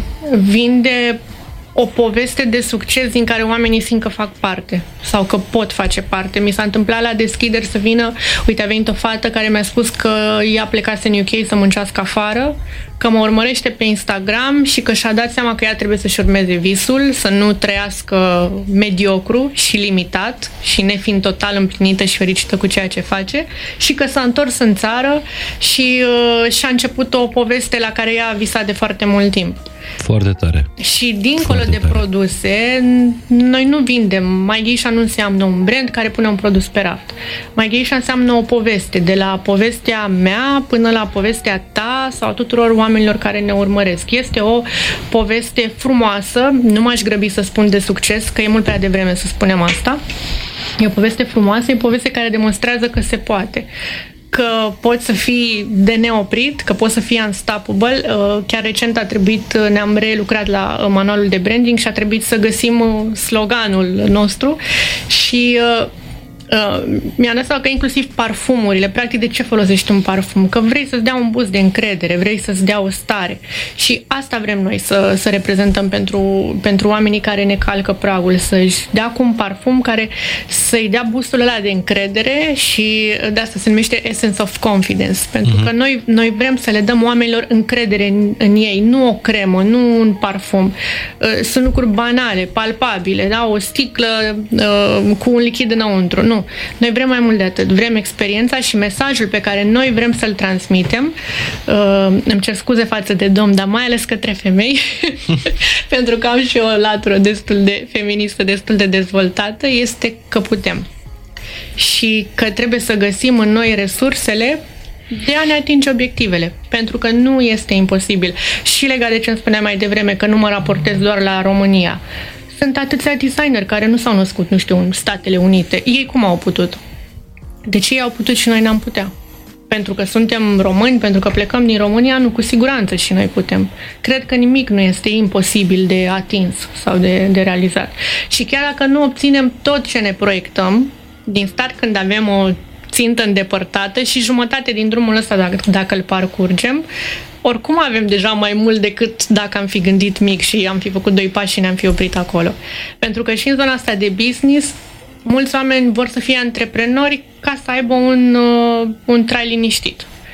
Uh, Vreau să am un business, dar nu-l, nu-l percep la nivelul de performanță. Îl percep la nivelul să îmi plătesc liniștit facturile, să merg cu familia în două vacanțe pe an, să am o mașină bună și o casă frumoasă. Și povestea se oprește aici. Deci, sfatul tău este să visezi dincolo de supraviețuire Da. sau uh, limita asta de decent, să trăiesc decent. Da, pentru că dintr-un punct încolo, tu oricum nu mai faci lucrurile astea pentru bani. Sau cel puțin vorbesc despre mine. Eu nu sunt un om al banilor. Uh, Când am început să fac bani și să-mi permit lucruri pe care nu mi le permiteam înainte, a fost o perioadă în care eram fascinată și mi-aș fi cumpărat tot. Eram, încercam să mă controlez eu pe mine să nu o fac. Acum nu mi-aș mai cumpăra nimic. E foarte ciudat. Pentru că E nu mai ai fix nimic pe de dos. dovedit. Da. Nu mai ai nimic de dovedit, nu mai simți nevoia să-ți dovedești nici ție, nici celorlalți, nu mai pui preț pe lucrurile astea. Cifra de afaceri este un număr care îți uh, um, încununează rezultatele, dar nu te schimbă pe tine ca om cu nimic. Tu tot omul ăla ești. În schimb, când spui ce vorbeam mai devreme, că ai 43 de magazine, că ai un magazin în Cannes, unul în Franța, unul în Viena, că vrei să duci mai departe numele României până la urmă și în alte contexte, asta e un lucru care îți aduce infinit mai multă satisfacție decât îți pot aduce banii, pentru că dacă ești un om normal și nu visezi, nu știu, private jet-uri și iahturi și iahturile poți să le și închiriezi, adică nu trebuie neapărat să-ți cumperi tu un... Poți să ai tipul ăsta de experiență. Dacă mă întreabă în Bruxelles, Paris, Viena, oamenii, de unde e brandul ăsta? Ce, cum i-ai trăinuit pe oamenii de acolo să răspundă? E foarte interesantă întrebarea, pentru că mi-au povestit francizatele noastre și din Valencia și din Bruxelles că nu știi întotdeauna cum să răspunzi. E puțin tricky, pentru că uneori dacă spui că e brand românesc și li s-a întâmplat, s-ar putea să nu mai vrea să cumpere. Oamenii strămădinați, da. Și ni s-a întâmplat și nouă cu un spațiu găsit în Paris, superb, lângă Arc- Arcul de Triunf, uh, pe Victor Hugo, în care eram super aproape de, de semnare, de finalizarea contractului și când a auzit uh, landlordul că este brand românesc și francizată româncă, nu a mai vrut. S-a răzgândit și nu a mai semnat contractul. Și da să spun că e tricky, pentru că uneori nici nu știi cum e mai bine să, să faci lucrul ăsta, dar eu cred că este mm, și un, o ocazie cu care noi putem să ne arătăm într-un fel frumos. Și uh, îmi povestea francizarea din Valencia că la un moment dat a intrat o spanioloaică în, în Europa. Sunt foarte multe consumatoare din zona vârsta a doua și a treia. Uh-huh în, uh, ale produselor noastre și a intrat o spanioloaică în, uh, în magazin. Ele când e general în Europa. Uh, Viena, Bruxelles, Spania, uh, Franța, vin și nu cumpără din prima. Vin pentru că e brand nou. Încearcă, testează, mai vin în vizită pentru că au foarte mult timp, uh, nu cum sunt pensionarii la noi. Vin în vizită, mai stau de vorbă cu fetele și abia a treia oară cumpără. Dar din momentul ăla tu deja știi că l-ai, l-ai da, fidelizat da, da. și va reveni. Și uh, a întrebat-o pe, pe francizată, dar e un brand românesc, nu? Ea era, nu mai știa cum, deja că nu mai ești derutat, nu știi cum să mai reacționezi. Și tot doamna a insistat și a zis că știu că am căutat pe internet și am văzut că este un brand românesc și că e o româncă, cea care are brandul și i-a venit cumva inima la loc, iar pentru mine e o bucurie, pentru că eu nu eram naționalistă înainte. Nu aveam chestia asta cu eu sunt româncă, noi suntem... Dar cu cât uh, încep să iau contact cu oameni din afara țării și mai ales să întâmpin uh, situații precum cea din Paris, mi-am dat seama că am în mine o doză care era așa într-o stare latentă. Eu cred că doar asta, refuzul de proprietarului spațiului de la Paris, doar te-a motivat Absolut. Și cu siguranță vei găsi un spațiu și mai, și mai bun. Absolut. Deci visul e la Paris. Visul nu se raportează. Nu se oprește, nici măcar la Paris. nu, nu se raportează doar la o locație. Visul e să fim peste tot. Dar unde visezi acum când visezi? Unde visezi să vezi mai Geisha deasupra magazinului? Intrări în magazin. Uh... E vreo stradă, vreun oraș, vreun colț din lumea asta? Acum că mă întreb, da, îmi doresc în Paris, îmi doresc pe Champs-Élysées, îmi doresc și în Milano, îmi doresc, în, nu știu, în Rinascente, îmi doresc uh, nu numai pe străzi cu monobrand uh, store-uri, ci și în department store-uri cu standuri, cu module lângă Ba da, uite că acum îmi dau seama, îmi doresc în Herods la etajul 6. Atât. La salon de parfum. Așteptam răspunsul ăsta ca să închidem uh, uh, rotund dezvoltarea asta incredibilă. Vă reamintesc că în 2018 vorbeam despre primele comenzi online, nu? Da procesate de mine și, și împachetate. Și un singur angajat, adică Eu. însăși uh, Denisa, acum sunt câți angajați? 40. 40. La noi în companie. Și plus francizații? Francizele, da. Francizații sunt cam 4 persoane de companie și sunt uh, 32. Acum vine întrebarea asta la care invitatul se ridică și pleacă, ori uh, uh, spune adevărul. Care e cifra de afaceri pe 2021, Denisa, pentru Maisha? Nu mai putem să mai facem creșterile astea de 3 ori, de 4 ori, de 5 ori. Deja când ai, uh, când ai uh, atingi sume mai mari, e mai greu să duplici la același nivel, dar uh, sunt convinsă că o să închidem cu 4 milioane. De euro? O să, da, o să adică dublăm. dublu față de anul trecut aproape. Da, da. Ceea ce, din punct încolo, da, adică la anul nu o să mai putem să avem, nu cred că o să putem 8. să avem 8.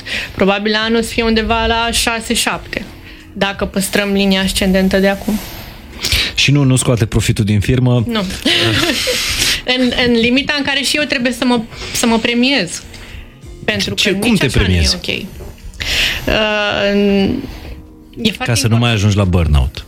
E foarte important să te premiezi, pornind de aici pentru că altfel uh, nu îți pierzi, uh, într-adevăr, eu mi-am motivația din tot ce se întâmplă, dar din când în când am nevoie să știu că, uite, faptul că am depus efort și am muncit în Firesc. direcția asta mi-a permis să-mi cumpăr un lucru. Nu prea sunt cu obiectele, nu prea sunt cumpăratul, sunt moartea pasiunii la cumpărături. Ți-am spus, eram la început, dar acum m-am calmat total.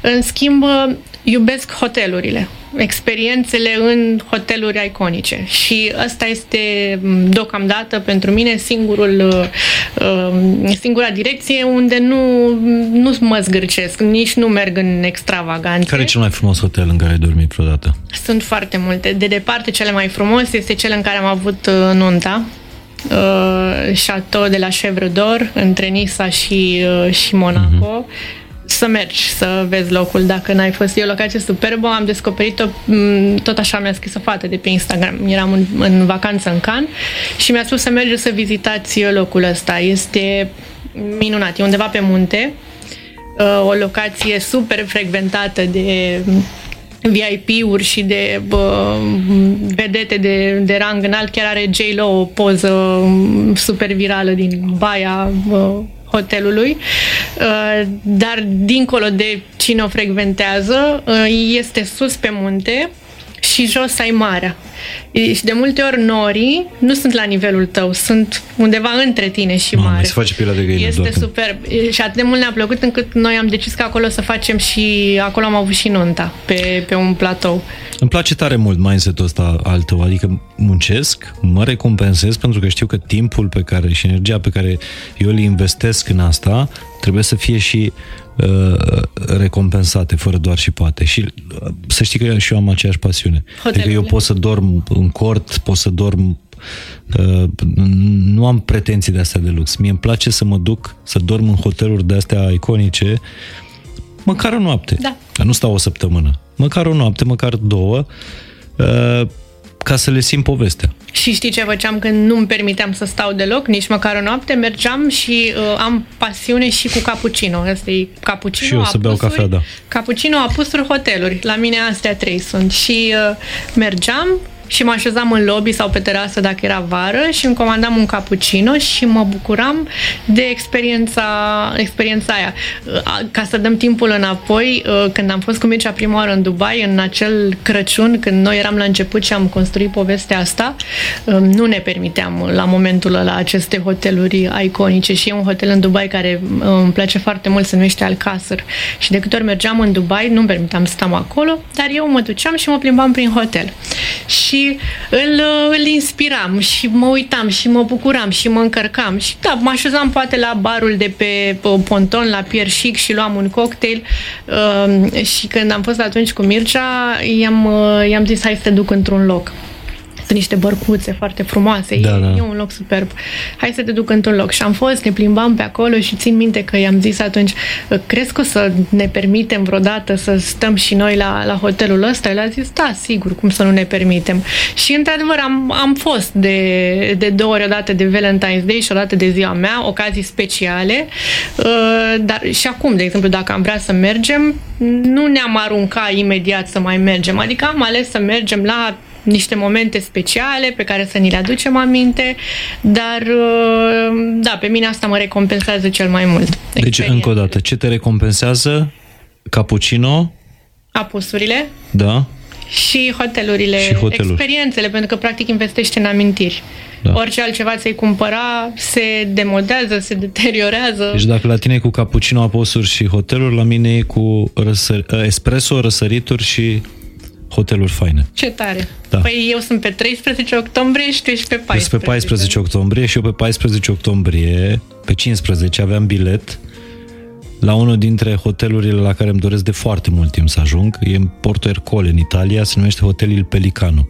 Un hotel la care prin anii 60 veneau toate starurile de la Hollywood, cumpărat apoi de o familie. Acum fica lor se ocupă de, de designul hotelului. E un hotel micuț, uh-huh. Dar foarte, foarte cunoscut. Și s-a îmbolnăvit una dintre fetele mele exact cu două zile înainte și n-am mai mers. Și ați pierdut... Uh, Da, am amânat. Nu, da. după 1 noiembrie s-a închis. Da, ajungem la... va urma, la cu anul. siguranță. Bun, până atunci mai avem de muncit un pic, de crescut cifra de afaceri la fain și simplu, că văd că la Mai Gheisha se lucrează la nivel uh, mare de tot. 4 milioane de euro spui că e închiderea uh, lui 2021 sau undeva Companiei. A- Să a- subliniem asta pentru cei care... a companiei, da. Care cred... Păi nu, că care acum o să apară știrile milionara. că Denisa, da, are 4 milioane de euro. Dar mă rog, nu e pentru Sub publicul saltea. fain și simplu asta. Uh, Adică nu trebuie să dăm explicațiile astea pentru un public care Ei știu deja. e smart. Da. Uh, Dar puțină lume știe. Că tu nu ești la primul business, mai Geisha nu e primul tău business și că tu ai eșuat în primul business. Pe mine asta mă bucură, știi, că se spune că nu ești uh, un, uh, n-ai cum să fii un antreprenor de săvârșit până nu ai la activ cel puțin un faliment. Ori eu dacă nu l-aș fi făcut, nu l-aș fi avut pe ăsta, aș fi fost îngrijorată. M-aș fi gândit să am grijă ce se întâmplă cu, cu mai Geisha. Ai avut cu, cu Raluca, nu? Cu sora ta ați avut o școală, școală de muzică. Da, am avut o școală de muzică, Bambi Dart School, uite, vezi, atunci am folosit numele Bambi, Bambi în, în business, dar nu, nu știam, nu, efectiv nu mă pricepeam. Eu am terminat pedagogia muzicală și credeam că să ai un business înseamnă să Faci ce ai învățat, da. Dar nu are nicio legătură una cu alta. Și uh, am ținut businessul, cred că vreo trei ani, după care l-am dat cadou profesoarei cu care lucram la momentul respectiv. Din păcate, nu n-a continuat și nu, nu s-a mai întâmplat. Dar nu știu de ce uh, am uh, senzația că în businessul ăsta pe care, mă rog, l-ai falimentat, ai băgat mai mulți bani decât inițial în My Geisha. Da, și să știi că și acolo bă, chiar am investit primul spațiu pe ca să vezi că nu, chiar nu mă pricepeam. Primul spațiu pe care l-am închiriat era o casă superbă cu bă, tavan din sticlă, cu pereți din sticlă. Noi ne-am mutat acolo și le-am reamenajat în detaliu, am schimbat întrerupătoarele, prizele, eu am pus tapet, uh, am pus mochet, practic noi ne pregăteam să ne mutăm acolo din ziua următoare. Și pregătirea a fost superbă. În esență, dacă ne uitam pe cifre și din punct de vedere business, noi închiriasem o dita mai clădirea care din cauza că avea atât de multă sticlă, pierdea foarte multă căldură și aveam niște costuri enorme, aveau și un sistem de încălzire uh, cu ventiloconvertoare și la fel costa foarte, foarte mult. Uh, foloseam din dita mai casa doar o cameră de două ori pe săptămână când erau orele, adică total neproductiv din punct de vedere business. Cât de mult crezi că, nu știu, contează eșecul? Și aici nu mă refer doar la uh, viața de, de business, pentru că cum, cumva la tine uh, a fost și uh, personal, uh, ai avut un, ai trecut printr-o căsnicie, ai da. avut un divorț, ai avut un business, ai închis, mm-hmm. ai închis căsnicie, ai închis businessul și apoi ai luat viața de la capăt cu capul sus. Cât de mult contează eșecul? Contează, să știi. Și nu neapărat în mod pozitiv întotdeauna. Poate că te motivează, dar la polul opus um, ai de... îți pierzi încrederea în tine. Și e foarte greu să știi că îți spuneam că e cel mai important când începi un business, cel mai important e mindset-ul uh, legat și de cartea de care ți-am povestit, pentru că citind poveștile unor oameni de succes, asta îți dă ție un mindset și te uh, motivează și tu pornești la drum cu gândul că, bă, dacă ei au putut, sigur pot și eu. Uh-huh. Și uh, aici e problema, pentru că n-ai cum, dacă vii după multe eșecuri, este foarte greu să-ți găsești uh, echilibru și să-ți iei sursele astea de mm, motivație, astfel încât să stabilești un mindset de învingător. Adică după ce ești dărmat... Da, da. E... iar eu dacă nu le aveam pe Mircea, nu puteam să am. Deci Mircea te-a ajutat da. business-wise. Da, și m-a ajutat să-mi recâștig încrederea în mine pe care eu nu aveam din niciun punct de vedere profesional. Nu mă simțeam și nu consideram, nu mă consideram printre cei mai buni.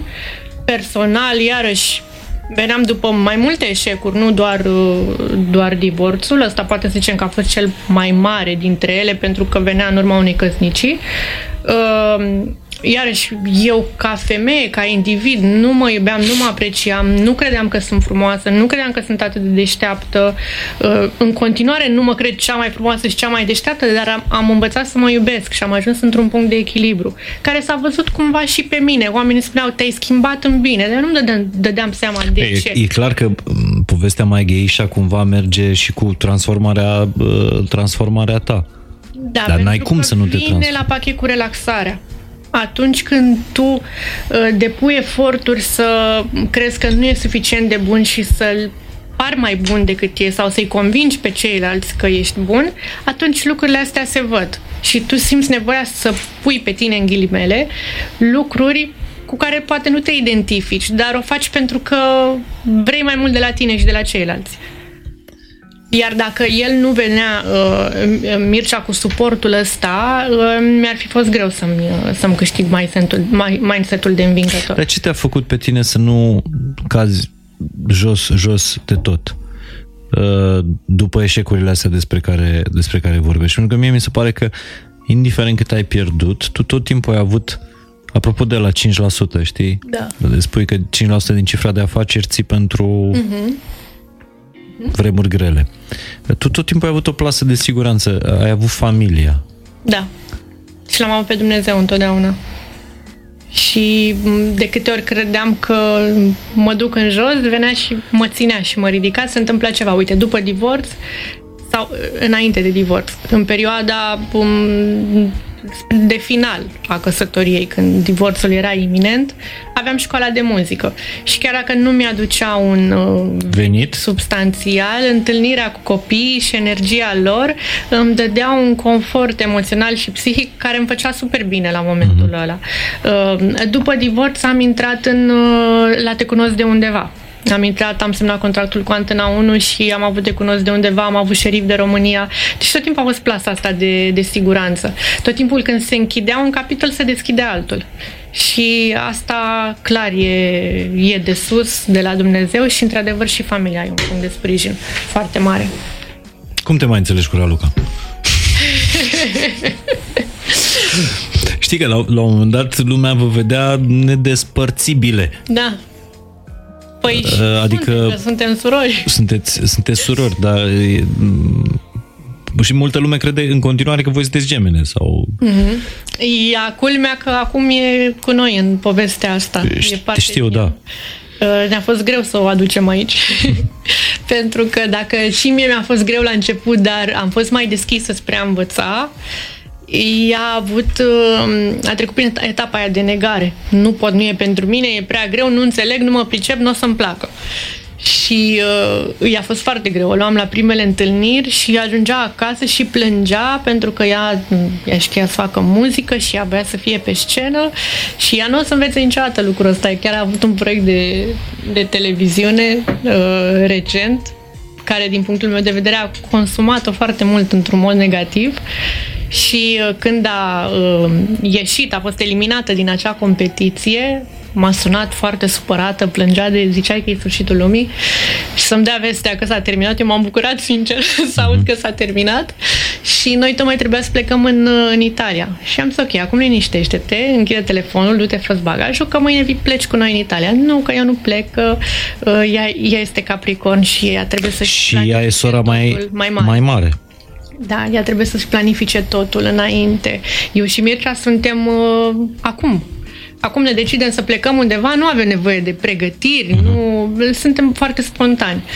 Uh, și nomazi. Ne plimbăm așa dintr-un loc în altul. Până la urmă am convins-o.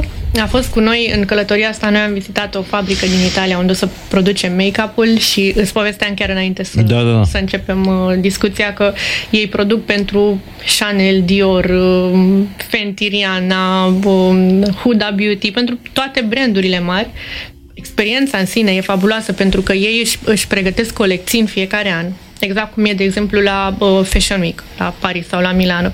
Își pregătesc colecții pe care, la care ei lucrează un an de zile și care arată exact ca o experiență în, um, în casa groazei, numai că nu e ceva negativ, într-un par de distracții, să zicem. Uh, intri întâi într-o cameră și pereții sunt colorați, culori metalizate, ei așa, așa um, promovează culorile pe care le propun pentru mm-hmm. anul următor. Asta e linie de uh, fabrică de, de make-up, da. da? Uh, din acea cameră intri într-o altă cameră unde se mișcă, știi cum erau vederile alea coreene înainte, da. când făcea cu ochiul.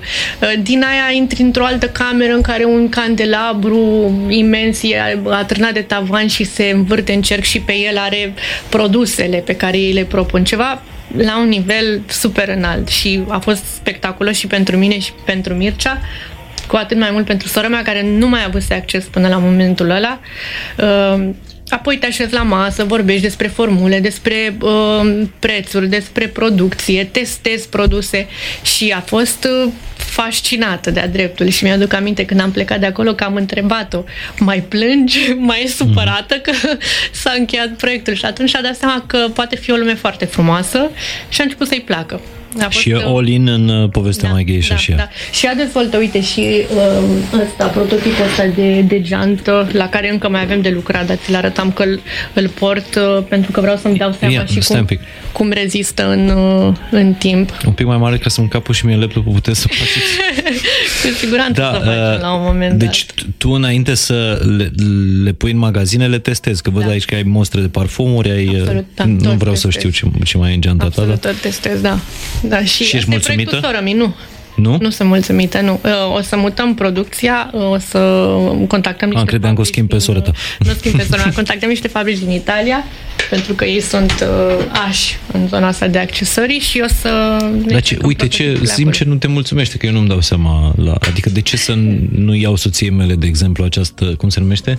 Geant, e un pouch. Pouch. Da, uh, mă nemulțumește. Este piele, dar nu-mi plac. Nu-mi plac valurile care se fac, nu-mi place logo-ul, cum e fidelizat. Mhm. Îmi place interiorul, pentru că e branduit. E cu... Asta e brandul nostru. Și aici am centimetru în geantă. Știi de ce? Că lucrăm la cutiile pentru Crăciun și vorbesc cu uh, furnizorii și dacă sunt în mașină sau în alt loc, ei îmi spun ce dimensiuni au cutiile. Dar cât de Și control atunci- freak ești? Sunt. Păi Ești, te- nu? Cam cât, dacă umblă cu centimetru în geantă. Pentru poți că să dai n-ar seama. trebui să fie... Cutiile poate să le fac oricine. Exact, n-ar Da. trebui să mai fie treaba ta cutiile. Eu, dar sunt. Asta spuneam că e, e cel mai greu lucru să te desprinzi. Să te detașezi. Da. Cum faci? Că uh, burnout-ul ăla poate să vină în continuare. Doar adică... prin autocontrol, pentru că instinctul e să fii acolo, hands-on, și nu poți altfel. Am citit și recomand tuturor celor care au problema asta să citească Manager la minut. Eu l-am găsit pe internet, e o lec- lectură super scurtă, de vreo 20 de pagini, cu povestea maimuțelor. Uh, managerul care are biroul plin de maimuțe. Una îi aruncă pixul, una îi zăpăcește agenda, alta îl trage de păr. De fapt, ce sunt sau cine sunt maimuțele? Sunt problemele oamenilor din firmă. Pentru că tu mergi pe culoarul firmei și vine, nu știu, șeful de depozit, să zicem. Și spune, șefule, ce mai știi de problema cu importul? Și tu iei maimuța asupra ta sau da. am o problemă. Și tu în loc să-i spui, ok, dăm trei soluții sau ce ai face în situația asta, tu automat să ai o problemă, păi hai să o rezolvăm. Ce problemă ai? Păi uite, nu-mi răspunde furnizorul X. Nu-i nimic, îl sun eu. Și tu în momentul ăla ți-ai luat maimuța la tine în brațe. Și a funcționat foarte bine la noi când le-am dat tuturor să citească manager la minut pentru că lucrul ăsta nu se întâmplă numai de la ei către mine, se întâmplă și intern în firmă, pentru că sunt uh, șefi de departamente care la rândul lor au alte persoane în subordine și care la rândul lor iau maimuțele altora și se întâmplă și în viața personală, nu Și doar cum în, e bine? Ca într-o să- organizație. Cum e sănătos? Dacă nu e sănătos să fii managerul cu uh, birou plin de maimuțe. Sănătos este când vine cineva să-ți dea o maimuță în brațe, să-i o dai înapoi și să se ducă să aibă grijă de maimuță. Du-te, plimbă maimuța. Da, să aibă grijă de maimuță, tu trebuie să îi uh, oferi uh, un context favorabil în care el să facă asta, să-i oferi siguranța că dacă el nu știe să aibă bine grijă de maimuță, atunci uh, tu, atunci Îi tu, iei maimuța cu totul și o dai dacă al el cuiva. nu știe să gestioneze bine o problemă și poate să ia o decizie greșită, pentru că aici e vorba de decizii, îi lasă ei decizii, da, pentru că nu mai vreau eu să mă încarc cu toate și că nu- este imposibil fizic să iei tu toate deciziile.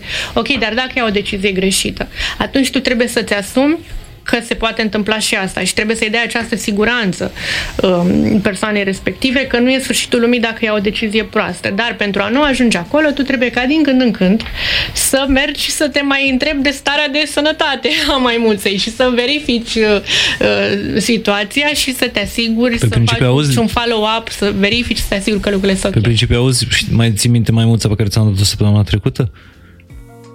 Ce mai știi de ea? Exact. Uh, mi se pare foarte tare că, fiind un business în creștere, în explozie, în ceea ce numești, numesc toți 10x, nu? Uh, de 10 ori, adică Ok. astea sunt businessurile astea. Practic nici criptomonedele nu cresc cu, uh, cu procentele astea cu care crește uh, mai geisha. Mi se pare că, deși merge super bine businessul, tu investești în educare și în uh, a rezolva problemele din mers când e bine, nu când e o criză. Păi, da, pentru că uh, aș fi inconștientă să nu... și imatură să nu privesc așa. Pentru că lucrurile astea, da, se pot întâmpla, dar tu trebuie să le menții și nu doar să le menții. Pentru că nu le menții într-o lume statică. Lucrurile din jurul nostru se mișcă și dacă noi stăm, atunci se va crea o disproporție. Și atunci noi trebuie să ne mișcăm și să evoluăm. Eu nu pot, mulți oameni vin și îmi spun, pe mine mă sperie, sincer, când cineva vine la mine și îmi spune, mamă, ce ai făcut sau ce ai reușit, mie nu-mi dă, nici nu-mi crește stima de sine, nici nu, pe mine mă sperie, că eu mă gândesc, oare cum percep oamenii și cum fac eu să mă ridic la percepția lor? Că din punctul meu de vedere eu nu o văd chiar așa cum e. Eu sunt acolo, eu știu și punctele slabe și punctele bune, știu și care sunt riscurile, știu și care e potențialul de creștere, dar uh, nu pot să mă culp pe ureche după, cum ar fi, după trei ani și jumătate să zic noi suntem buni, suntem tari, avem 43 de magazine, hai să ne așezăm pe un scaun, să ne uităm la ce am făcut până acum și să ne bucurăm de toate lucrurile astea. Care crezi că e cea mai mare amenințare acum? Noi suntem cea mai mare amenințare a noastră întotdeauna. Oamenii. Noi pentru noi, pentru deciziile pe care le luăm. Eu aș putea fi cea mai mare amenințare a mea dacă nu aș gestiona corect și dacă n-aș fi suficient de Și pentru brand, pentru business? Cea mai mare amenințare? Uite, poate un ori multe persoane ar fi tentate să spună pandemia, COVID-ul, contextul. Iată că n-a fost. Nu, pentru că găsesc soluții. Se închid molurile, vinzi online. Ai transformat încă o dată amenințările în oportunități. Și asta nu doar cu brandul ăsta, ci cu viața uh, și cu viața ta. Ar putea fi încă una dintre moralele acestui, uh, acestui episod. Știi, eu te văd pe tine din, din familia Kardashian, toată lumea știe de Kim Kardashian și de uh, Kendall Jenner. Da, și Dar de fapt, nu Chris, uh, Kylie mi se pare, nu? A, tu, tu, tu te referi la mama lor sau la una dintre Nu, la aia, ah, dintre okay. surori. Okay. Kylie Jenner, aia mică, este da. cea care a ajuns la un miliard din tot din cosmetice, mi se pare, da, nu? Da, are brand de cosmetice. Și, l-a și, vând, și a și vândut uh, business-ul, înțeleg, între timp. Aia mică n-are, nu știu, 20 ceva de ani. Da. Da, super, super poveste. Uh, mai spunem din ce te educi sau cu ce oameni vorbești ca să te educi? Cărți, oameni, mentori? Mi-ar plăcea să am și mai mult timp de studiu și încerc să, să obțin un echilibru în zona asta. Uh, citesc deopotrivă cărți de business, um, pur și simplu ca... Uh, Poți să-mi dai niște titluri? Da, uh, Mitul antreprenorial e o carte foarte bună.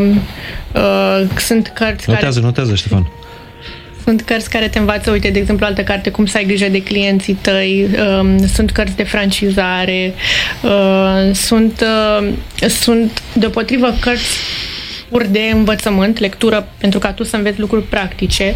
Uh, foarte mult m-au ajutat cursurile uh, lui Cristi Ionețiu, pentru că Mircea era înregistrat și în Scale Up, în cursul de Scale Up, la care eu am participat la început de tot, când nu aveam niciun, uh, niciun angajat. În vremea aia se făceau fizic, adică mergeam în săl de conferință și, Iar și acum participam la ele. Tu ai devenit pentru Cristi un fel de uh, nu știu, ambasadoare, ca să zic așa. Te, te, te, tot timpul te dă exemplu. Uite Denisa, ce a făcut, de unde a plecat și Și credem că el este în continuare o sursă foarte... Amândoi, nu doar el e fabulos. Florina, de sursă de inspirație fantastică. Și acum în mașină, în mașină nu ascult muzică, că n-am timp să ascult muzică, nu am timp de lectură și ascult interviuri, ascult uh, cursurile uh, încerc, deci încerc și în direcția asta să, să dezvolt. În paralel îmi place să citesc și despre viețile designerilor. Uh, Coco Chanel, Dior, House of Gucci, uh, Balenciaga, pentru că mă țin conectată și e interesant să citești poveștile unor oameni de succes, cumva are legătură și cu ceea ce fac eu și îmi iau inspirație și motivație și de acolo. Te duci la film, la House of Gucci? Vreau să merg, da. Dai seama. Cu toate că întotdeauna după ce ai citit, uh, de obicei uh, filmul nu, nu se compară cu cartea. Nu prea merg la film în general și Mircea vrea să mergem la film. E funny pentru că recent am avut discuția asta, i-am spus mai calc într-o sală de cinema doar când o să merg la House of Gucci. Iată. La Bond nu ați fost, nu? Nu. Nu. Și băieții vor la film că au zis că joacă Mădălina Ghenea. Că mai aveam un niște seturi de, de, de întrebări pentru tine, dar a, asta mă interesează. Cum te dezvolți tu uh, personal și spuneai că ci, ci, citești despre viețile antreprenorilor, uh-huh. oamenilor de, de succes. Știi că erau ani în care veneai la emisiune și povesteai uh, despre viețile sfinților. Da. Ai renunțat la asta? Nu, n-am renunțat. Uh, nu mai sunt atât de mult practicantă cum eram înainte și recunosc că nu am mai citit în direcția asta, dar nu simt că mi-am pierdut uh, credința sau umanitatea. Din contră, uh, am reușit să, să rămân empatică să rămân umană, să cred că până la urmă credința, despre asta vorbim aici, mhm. despre relația cu divinitatea până la urmă, cred că stă foarte mult în ceea ce facem zi de zi, în ceea ce facem față de noi, față de oamenii din jurul nostru uh, și din punctul ăsta de vedere nu simt că am, că am pierdut uh, pasul. Uh, deși în business e greu să te păstrezi calm și când merg să mă spovedesc, de obicei e unul din lucrurile care, pe care le spun, că aș vrea să fiu mai calmă, să nu mă enervez și să nu reacționez, că nu sunt, adică eu, noi acum avem un dialog liniștit, dar sunt situații în care sunt om și reacționez și mă enervez și mă consum și mă supăr și evident că ai vrea să nu fie așa.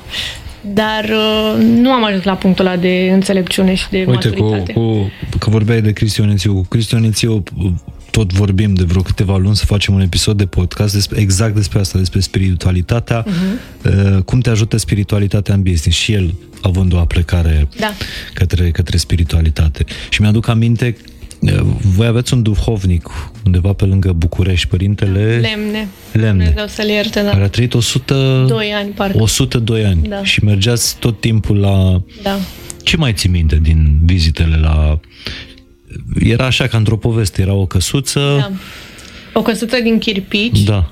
Cu acoperișul din trestie, cu prispa pe care îl găseai tot timpul indiferent că um, și în ultimii ani de viață, când nu se simțea bine întotdeauna, te primea indiferent de, de oră, uh, ne servea cu cafea în niște cănuțe foarte mici pentru că el avea, pusese operat pe cord și uh, nu putea să bea, pusese doctorul că aia e doza și doza lui era într-o mm-hmm. cănuță și cu, din cănuțele alea, ne, din setul ăla de cănuțe ne servea pe toți cu cafea și uh, foarte multă blândețe. Știi că te-ai aștepta când mergi la un părinte duhovnic uh, să fie mai aspru sau să te certe sau să-ți spună de ce ai făcut asta sau nu mai face. El reușea cumva prin blândețe să fără să-ți reproșeze, fără să te certe, să te facă să-ți pară rău de anumite lucruri, dar într-un mod uh, părintesc și bun și cald. Uh, foarte multe argumente care pentru mine funcționează cel mai bine. Mai ții minte un moment în care erai în căutări sau în prăbușiri sau în disperări, în care ți-a spus ceva, ceva din ce ți-a spus da, cred că e o, o replică cu care am rămas. Zilele omului în mâinile Domnului. Și te liniștește de câte ori te agiți tu că vrei să controlezi ceva. Mai ales pentru noi ăștia care suntem control freak da și în care, apropo și de pandemie, în care noi trebuie să știm ce va urma și ce se va întâmpla ca să ne pregătim, ca să nu știu ce să facem mai exact. Dar până la urmă e exact cum spunea Părintele Lemne, că zilele omului sunt în mâinile Domnului și ceea ce noi putem să facem și ceea ce cred eu că e sănătos pentru toți să facem este să nu ne îmbolnăvim de frici, de temeri și de gânduri negative gândindu-ne la niște teorii niște lucruri pe care le uh, uh, primim de undeva sau pe care noi le deducem într-un mod în care oricum nu putem să... ele nu pot reprezenta o siguranță sau un lucru concret pentru noi, ci putem să ne vedem de viață într-un mod cât mai plăcut și mai înălțător pentru fiecare dintre noi, înălțător și din punct de vedere spiritual, dar și din punct de vedere social, profesional. Uh, și să avem confortul ăsta, că atât timp cât îl avem pe Dumnezeu cu noi și avem încredere în El, până la urmă zilele noastre sunt în mâinile Lui și noi facem ce ține de noi să facem bine atât cât putem, să facem bine pentru noi, să ne croim un drum uh, frumos, de care să ne aducem aminte uh, cu bucurie peste ani și care să lase ceva în urma noastră, pentru că pe mine mediocritatea m-a speriat întotdeauna cel mai mult. Mi se pare că e încă mai uh, mai greu de dus decât uh, un trai uh, la limite Mediocritatea? Existente. Da. Adică să fii călduț așa pe la mijloc. Știi de ce? Că mi se pare că mediocritatea este o dovadă de nepăsare și de indiferență. Este exact uh, tipologia. Am fost vara asta invitată la, la The Woman și a trebuit să-mi aleg o temă despre care să vorbesc și prima oară m-am gândit să vorbesc despre femeia unstoppable. Și mi-am dat seama că mediocritatea înseamnă practic ce? Că sună alarma telefonului, tu te trezești încă o zi de muncă, mă duc la jobul ăla pe care îl urăsc, să mă întâlnesc cu colegii pe care îi urăsc, să-l văd pe șeful meu care nu îmi transmite nimic și care decât mă umple de frustrări și de emoții negative. Și dacă am timp să mă văd cu o prietenă seara, dacă nu mă întorc acasă și poate nici în mediul familial nu sunt ok, pentru că atunci când nu ești ok tu cu tine, evident că n-ai ce să oferi mai departe uh, și trec zilele așa, nu vrei să ieși din cursa aia în care ești prins, să spui stop, să ieși din ea și să începi să trăiești pentru tine și făcând lucruri care te fac fericit și pentru care nu te superi când îți sună alarma dimineața, pentru că tu îți dorești, te trezești tu înaintea ei, pentru că ai lucruri de făcut care te motivează, care te împlinesc. Și care te aduc la burnout uneori. Da, dar e un mod plăcut de a ajunge la da, burnout. e un burnout plăcut. da. Cum, uh, dar când ai făcut burnout exact? Mm, Anul trecut. Încă mai am stări, să știi, dar da, cam, cam de una. Și când uh, ți se aprinde becul roșu la ce stări? Când lucrez foarte mult. Când stau mult. Și ce măsuri deci, iei? acum, acum o săptămână am stat. Luni 14 ore în fața laptopului, m-am ridicat doar să merg la toaletă, să mănânc, să beau. Și am stat și, într-adevăr, după 14 ore când m-am ridicat, eram... Odată în anii Black Friday, n-ai ce să faci. Da, după, după Black Friday. După Black Friday. Da, da. Dar um, îmi dau seama în momentele alea, am fost și la coaching și îmi dau seama că trebuie să lucrez cu mine și îmi spuneau și la coaching să nu lucrez cu două ore înainte să adorm. Da, mă, bine. E greu câteodată. da. Asta ar fi semnat ca seară, dacă am terminat... La cât am terminat eu podcastul? La 1, nu? La 1 jumate. Deci trebuia să mai stau două ore treaz până mă culc. Și mai dormeam o jumătate de oră și veneam la radio. Am pățit, să știi, în, uh, chiar în vara asta. Am avut uh, deschidere la Timișoara. Da. Și am zburat spre Timișoara, am amenajat magazinul până pe la 5 dimineața. Am dormit vreo 4-5 ore. Ne-am trezit, am avut deschiderea magazinului. Evident că după am rămas cu toții. Apoi, noaptea următoare, după vreo 3 ore de somn, aveam avionul spre București. Am ajuns în București, uh, am fost acasă, ne-am schimbat, ne-am schimbat bagajele, am plecat cu mașina spre Brașov la nunta Dianei Angel. O, Doamne! De la Brașov uh, a trebuit să conducem spre aeroport, pentru că trebuia să zburăm în Bruxelles, că aveam deschiderea de magazin. Și mi-aduc aminte pe, Bra- pe drumul dinspre Brașov în București, ne era foarte somn și mie și lui Mircea. Încercam să ne ținem de vorbă unul pe altul. Și am ajuns la aeroport și am adormit în avion și atunci m-am trezit într-adevăr în, în avion cu, cu o stare uh, de atac, de panică, de ceva, adică mi-a, efectiv mi-a fost rău în, în avion și uh, am avut și escală în Viena pentru că nu mai găsisem zbor decât cu escală. Super. Și atunci Mircea mi-a zis, tu până nu dormi două, trei ore, nu vii la magazin. Și el și sora mea au insistat foarte mult și m-am uitat la ceas și am zis, mă, hai că pot să dorm două ore și ajung în timp acolo. Alea două ore s-au transformat în patru ore de somn, ei nu m-au trezit, iar eu când m-am trezit și m-am uitat pe telefon și am văzut... Panică din nou. Da, fusese deschiderea și am deschis Instagram-ul și am văzut-o pe sora mea cu farfeca în mână cum tăia panglica și m-am simțit ca un, nu știu cum e, că n-am copii, dar cred că așa se simte un părinte care ratează uh, serbarea copilului.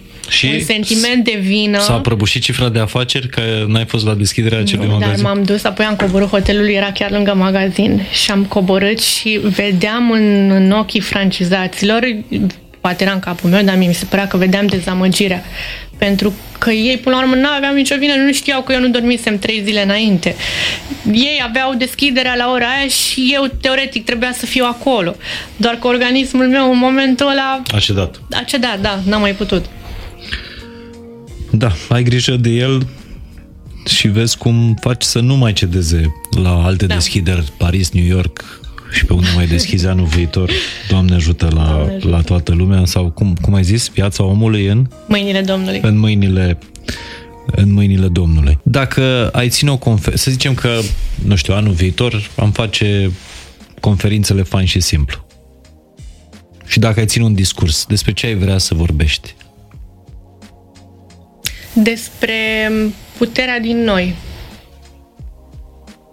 despre faptul că cei care au reușit nu sunt, uh, nu vin de pe o altă planetă, sunt tot oameni și noi avem aceleași date. Și dacă... Des, uh, uh, scuze, și despre faptul că dacă eu am reușit să fac niște lucruri mici în comparație cu voi. Eu tot timpul am asta, adică nu... Eu tot timpul mă compar cu cei care au mai mult decât mine, nu cu cei care au mai puțin decât mine. Și aici nu mă refer la a poseda bunuri, ci la a atinge performanțe profesionale. Uh-huh.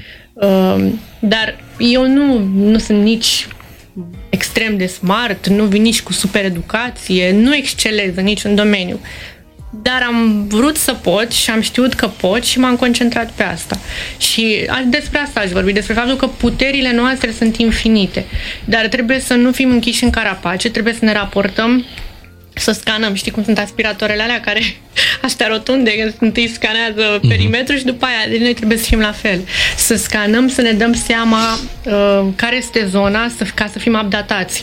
Că nu poți să încerci tu să faci un, uh, un business, să rămâi acolo ancorat în practici poate de acum 20 de ani și să nu fii, uh, să nu te adaptezi la actual.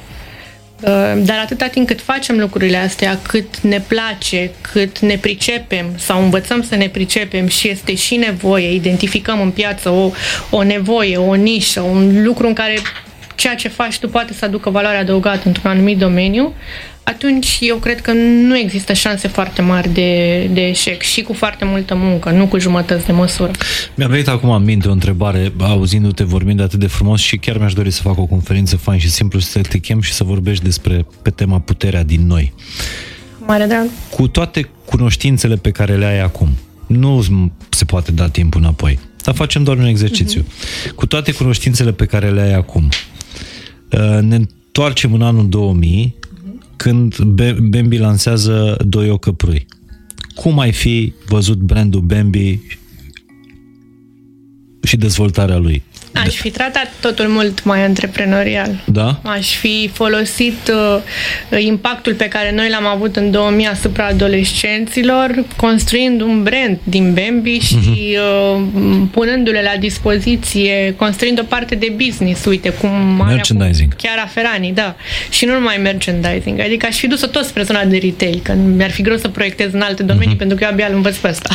și atunci, cred că da, cred că aș fi făcut Și pe muzică? Asta. Uh, și pe muzică aș fi luat poate mai multe alegeri personale și asumate, pentru că noi pornind de la o vârstă super fragedă am fost duse așa cu valul și direcționate de multe ori de oamenii cu care lucram, neavând tot timpul convingerea 100% asupra lucrurilor pe care le făceam. Mm-hmm. Dar nu aveam uh, puterea din niciun punct de vedere de a decide noi sau de a ne asuma decizia. Apropo de puterea din noi. Da. Foarte tare tema asta. O să te mai caut. Da, um, 21 de ani de când uh, ați lansat Doi Ocăprui. Mm-hmm. Uh, mulți ani de concerte, turnee prin țară, ce n-ai vrea să mai faci în viața ta? Sau continuă propoziția, am ajuns în momentul în care nu aș mai... Mm, n-aș mai accepta proiecte sau situații în care n-aș fi confortabilă sau în care aș considera că depășesc uh, o zonă a mea de, nu știu, de limitele mele legate de principii, de valori, nu pentru că mă duc departe, dar da, de principii. De nu m-aș mai plasa pe mine în contexte uh, pe care nu le-aș considera că mă reprezintă. Mm-hmm. Asta pe, pe scurt. Și ce greșeli le spune oamenilor care ascultă acum sau se uită să nu mai facă în business? Greșeli pe care tu le-ai făcut oricum degeaba aș spune greșelile astea până nu le faci și treci prin ele și Așa mie zice le spunea multă lume, Mircea da. și eu îi le spun soră mi, dar până nu le treci prin filtrul tău e, e degeaba și foarte bine. Da, sore, uh, surorii tale ai dat un, un, un o, nu știu, un unit din businessul ăsta sau cum? Avem împreună uh, două magazine, Ok. cel din AFI și cel din, uh, din Park Lake și dezvoltă zona de, de accesorii Ah, ok. la care lucrăm Ok, acum. te-am întrerupt. Deci greșeli. Uh, da, asta cu greșelile sunt binevenite. Eu nu văd greșelile ca pe ceva negativ. Uh, decât că ți-am zis, în business te costă mai mult și te costă bani. Dar și lecțiile cu care vin pot fi extrem de, extrem de valoroase. Greșelile sunt fix alea pe care le fac eu astăzi. Când o să am eu puterea să nu le mai fac eu pentru mine, atunci o să fiu mult, mult mai confortabilă în, în a le oferi ca sfaturi. Uh, Greș, prima greșeală ar fi într-un business să nu fii suficient de implicat, să fii superficial uh, și să te aștepți să se întâmple lucruri bune. Uite, eu, eu pe Cristi, pe nașul tău, Cristianețiu, l-am tot auzit vorbind. Să dezvolți un business și la un moment dat să, acel business să producă fără să mai Da. fii tu acolo. Uh-huh. Tu te vezi așa în povestea mai geisha? E, tot el mi-a spus cel mai bun argument care pe mine m-a pus pe gânduri și de când am început eu să, să mă gândesc dacă mă, nu, chiar nu e, nu e o ființă. Când mi-a zis că business-ul, business-ul tău e un act constituțional. E o hârtie. Și că în mod normal ți-aș fi spus nu, n-am, n-am cum să nu fiu eu în mai geisha, dar da, ajungi Ideea e să nu fii angajat în propriul tău business și să nu lucrezi pentru business, ci businessul să lucreze pentru tine. Dar ca să ajungi aici, eu, iată că am nevoie de mai mult de trei ani de zile. Eu încă nu am ajuns acolo. Eu încă nu am reușit să creez sistemul care să funcționeze ca un mecanism chiar și atunci când eu nu sunt acolo. Și lucrurile astea se întâmplă în timp și n-au cum, n-au cum să se întâmple de la început. Odată pentru că este amprenta ta, a doua oară pentru că este energia ta, a treia oară pentru că tu nu-ți permiți de la început să angajezi oameni care să vină cu atât de multă expertiză încât și chiar dacă îi angajezi, dacă e cel mai bun om de marketing, cu cel mai bun om de vânzări și cu uh, cel mai bun om de, nu știu, R&D, de exemplu, ei sunt buni fiecare de unde vine, dar și până îi pui împreună și faci să funcționeze ca un mecanism și să uh, se alinieze cu conceptul și cu lo- filozofia noului business, tot ai nevoie. Știi ce o să fie cel mai greu? Că o să, se, o să vină și ziua aia, uh, deși tu nu ești chiar genul uh, lui Cristi Bonețiu. Uh, Cel mai greu o să, fie, o să fie momentul în care o să te gândești, bă, dar eu primele 8 luni de zile am fost singur angajată, eu am născut businessul ăsta, știu cum s-a întâmplat, am fost din prima zi acolo doar eu. Păi gând, te gândești la Cred asta. că aia o să fie cel mai greu, să te detașezi de treaba asta. Da. Îți mulțumesc mult de tot, Denisa. La un moment dat te întrebasem, dar n-am apucat să dezvoltăm. Apropo de dezvoltarea asta în, so- în social media a brandului, uh, ce te-a ajutat? Cât de mult în industria asta de beauty ajută influencerii? Ajută. Da? Da, ajută pentru că sunt o cale de comunicare. Uh, Una din toate căile pe care noi le bifăm într-o campanie, de exemplu. Pentru că poți să ai de la outdoor, indoor advertising până la partea de influenceri. Uh, Noi încă nu putem face 360 pentru că nu ne permitem să avem reclame. Eu o să ai, eu cred că TV. anul viitor o să ai spot pe Dar TV. uite, am intrat pe, pe radio odată cu Da, spot pe radio, pe Radio Zoo, cu da. Black Friday și uh, ușor, ușor ajung. Eu zic că anul viitor, adică la 4 milioane de euro cifră de afaceri, e deja un business care s- tinde către spoturi pe, uh, pe TV. Dar cred că influencer marketing uh, Ajută. a ajutat foarte mult. și în brand awareness și în conversie și să știi că i-am, i-am ales cu atenție și poate nu i-am ales, adică, uh, uite, dacă ne, ne raportăm la cei care, uh, cu care colaborăm acum, în mare parte am ajuns să, nu ne cunoșteam dinainte și am ajuns să vorbim tocmai prin prisma produselor pe care ei le foloseau, adică la, uite, și la Diana Anghi și la Cristina Ich, uh, nu la Cristina, la Diana am, am vorbit eu pe Instagram, i-am trimis să testeze produsele, mm fără a avea un contract sau și ea deja cunoștea uh, brandul pe care noi îl uh, distribuiam la momentul respectiv. Dar cu Cristina eu eram cu Mircea în uh, Paris, ne plimbam pe Champs-Élysées și am văzut că mi-a dat tag, eu urmăream, eram, îmi plăcea la nebunie, îmi plăcea contentul ei. Și de asta spun că suntem selectivi, nu, nu ne asociem cu influencer care nu transmit și ei valorile pe care brandul nostru le transmite, pentru că și asta e foarte important. Și uh, atunci ea ne postase un parfum pe care uh, verișoara ei îl, uh, îl folosește, verișoara e fiind mm-hmm. clientă fidelă de a noastră și am fost extrem de impresionată, adică n-am avut întâi un contract și apoi... s-a dezvoltat organic. Da, da. Pentru că sunt, sunt foarte mulți deținători de business-uri, de antreprenori, care spun, păi da, ce influencer să spună mai bine povestea brandului decât o spun eu? Cu atât mai mult tu care vii din zona asta de uh, uh, da, dar... showbiz și, repet, orgoliu, vanitatea este foarte mare. Păi eu sunt vedeta brandului, de ce îmi trebuie mie alți influenceri? Pentru că eu pot spune limitat. În schimb, tu o spui către comunitatea ta, el o spune către comunitatea lui, el către comunitatea lui și atunci povestea ajunge la cât mai mulți oameni. Îți mulțumesc, Denisa, că ți-ai spus povestea pentru comunitatea Fain și Simplu. Mulțumesc pentru Chiar cred că e cea mai faină comunitate pe care am creat-o până, până acum, pe care o creștem împreună și uh, pe final te-aș ruga tare mult să-mi spui cel mai frumos vis al tău. Întotdeauna m-au speriat întrebările astea de final, să știi. Vin așa cu o presiune. Și pe mine că... Acum ai finalul, trebuie să zici ceva. da. Uh, care e mare, cel mai mare vis al meu? Da. Um,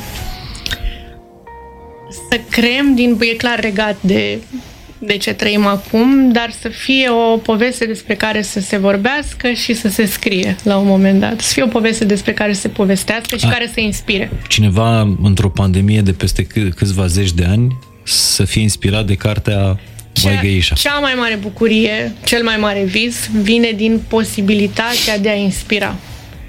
Dincolo de tot ceea ce facem noi. Ok, vindem niște produse. Da, sunt produse bune.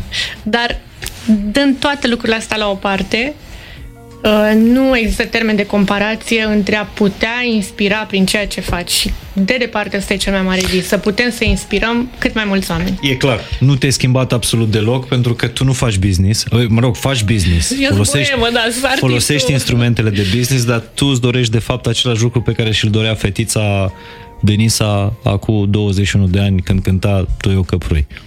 Știi că um, aseară Și mișto că visul ăsta nu s-a schimbat. Seară chiar am ascultat un interviu de al, chiar de al Cristinei cu uh, Paul Olteanu și povestea despre Blaga, care a spus la un moment dat că am făcut succes sau am reușit într-un domeniu folosindu-mă de talentul pe care îl aveam într-un altul. Și nu exclud să, să se aplice și în cazul meu. Îți mulțumesc tare mult. Și eu. A fost fain și simplu.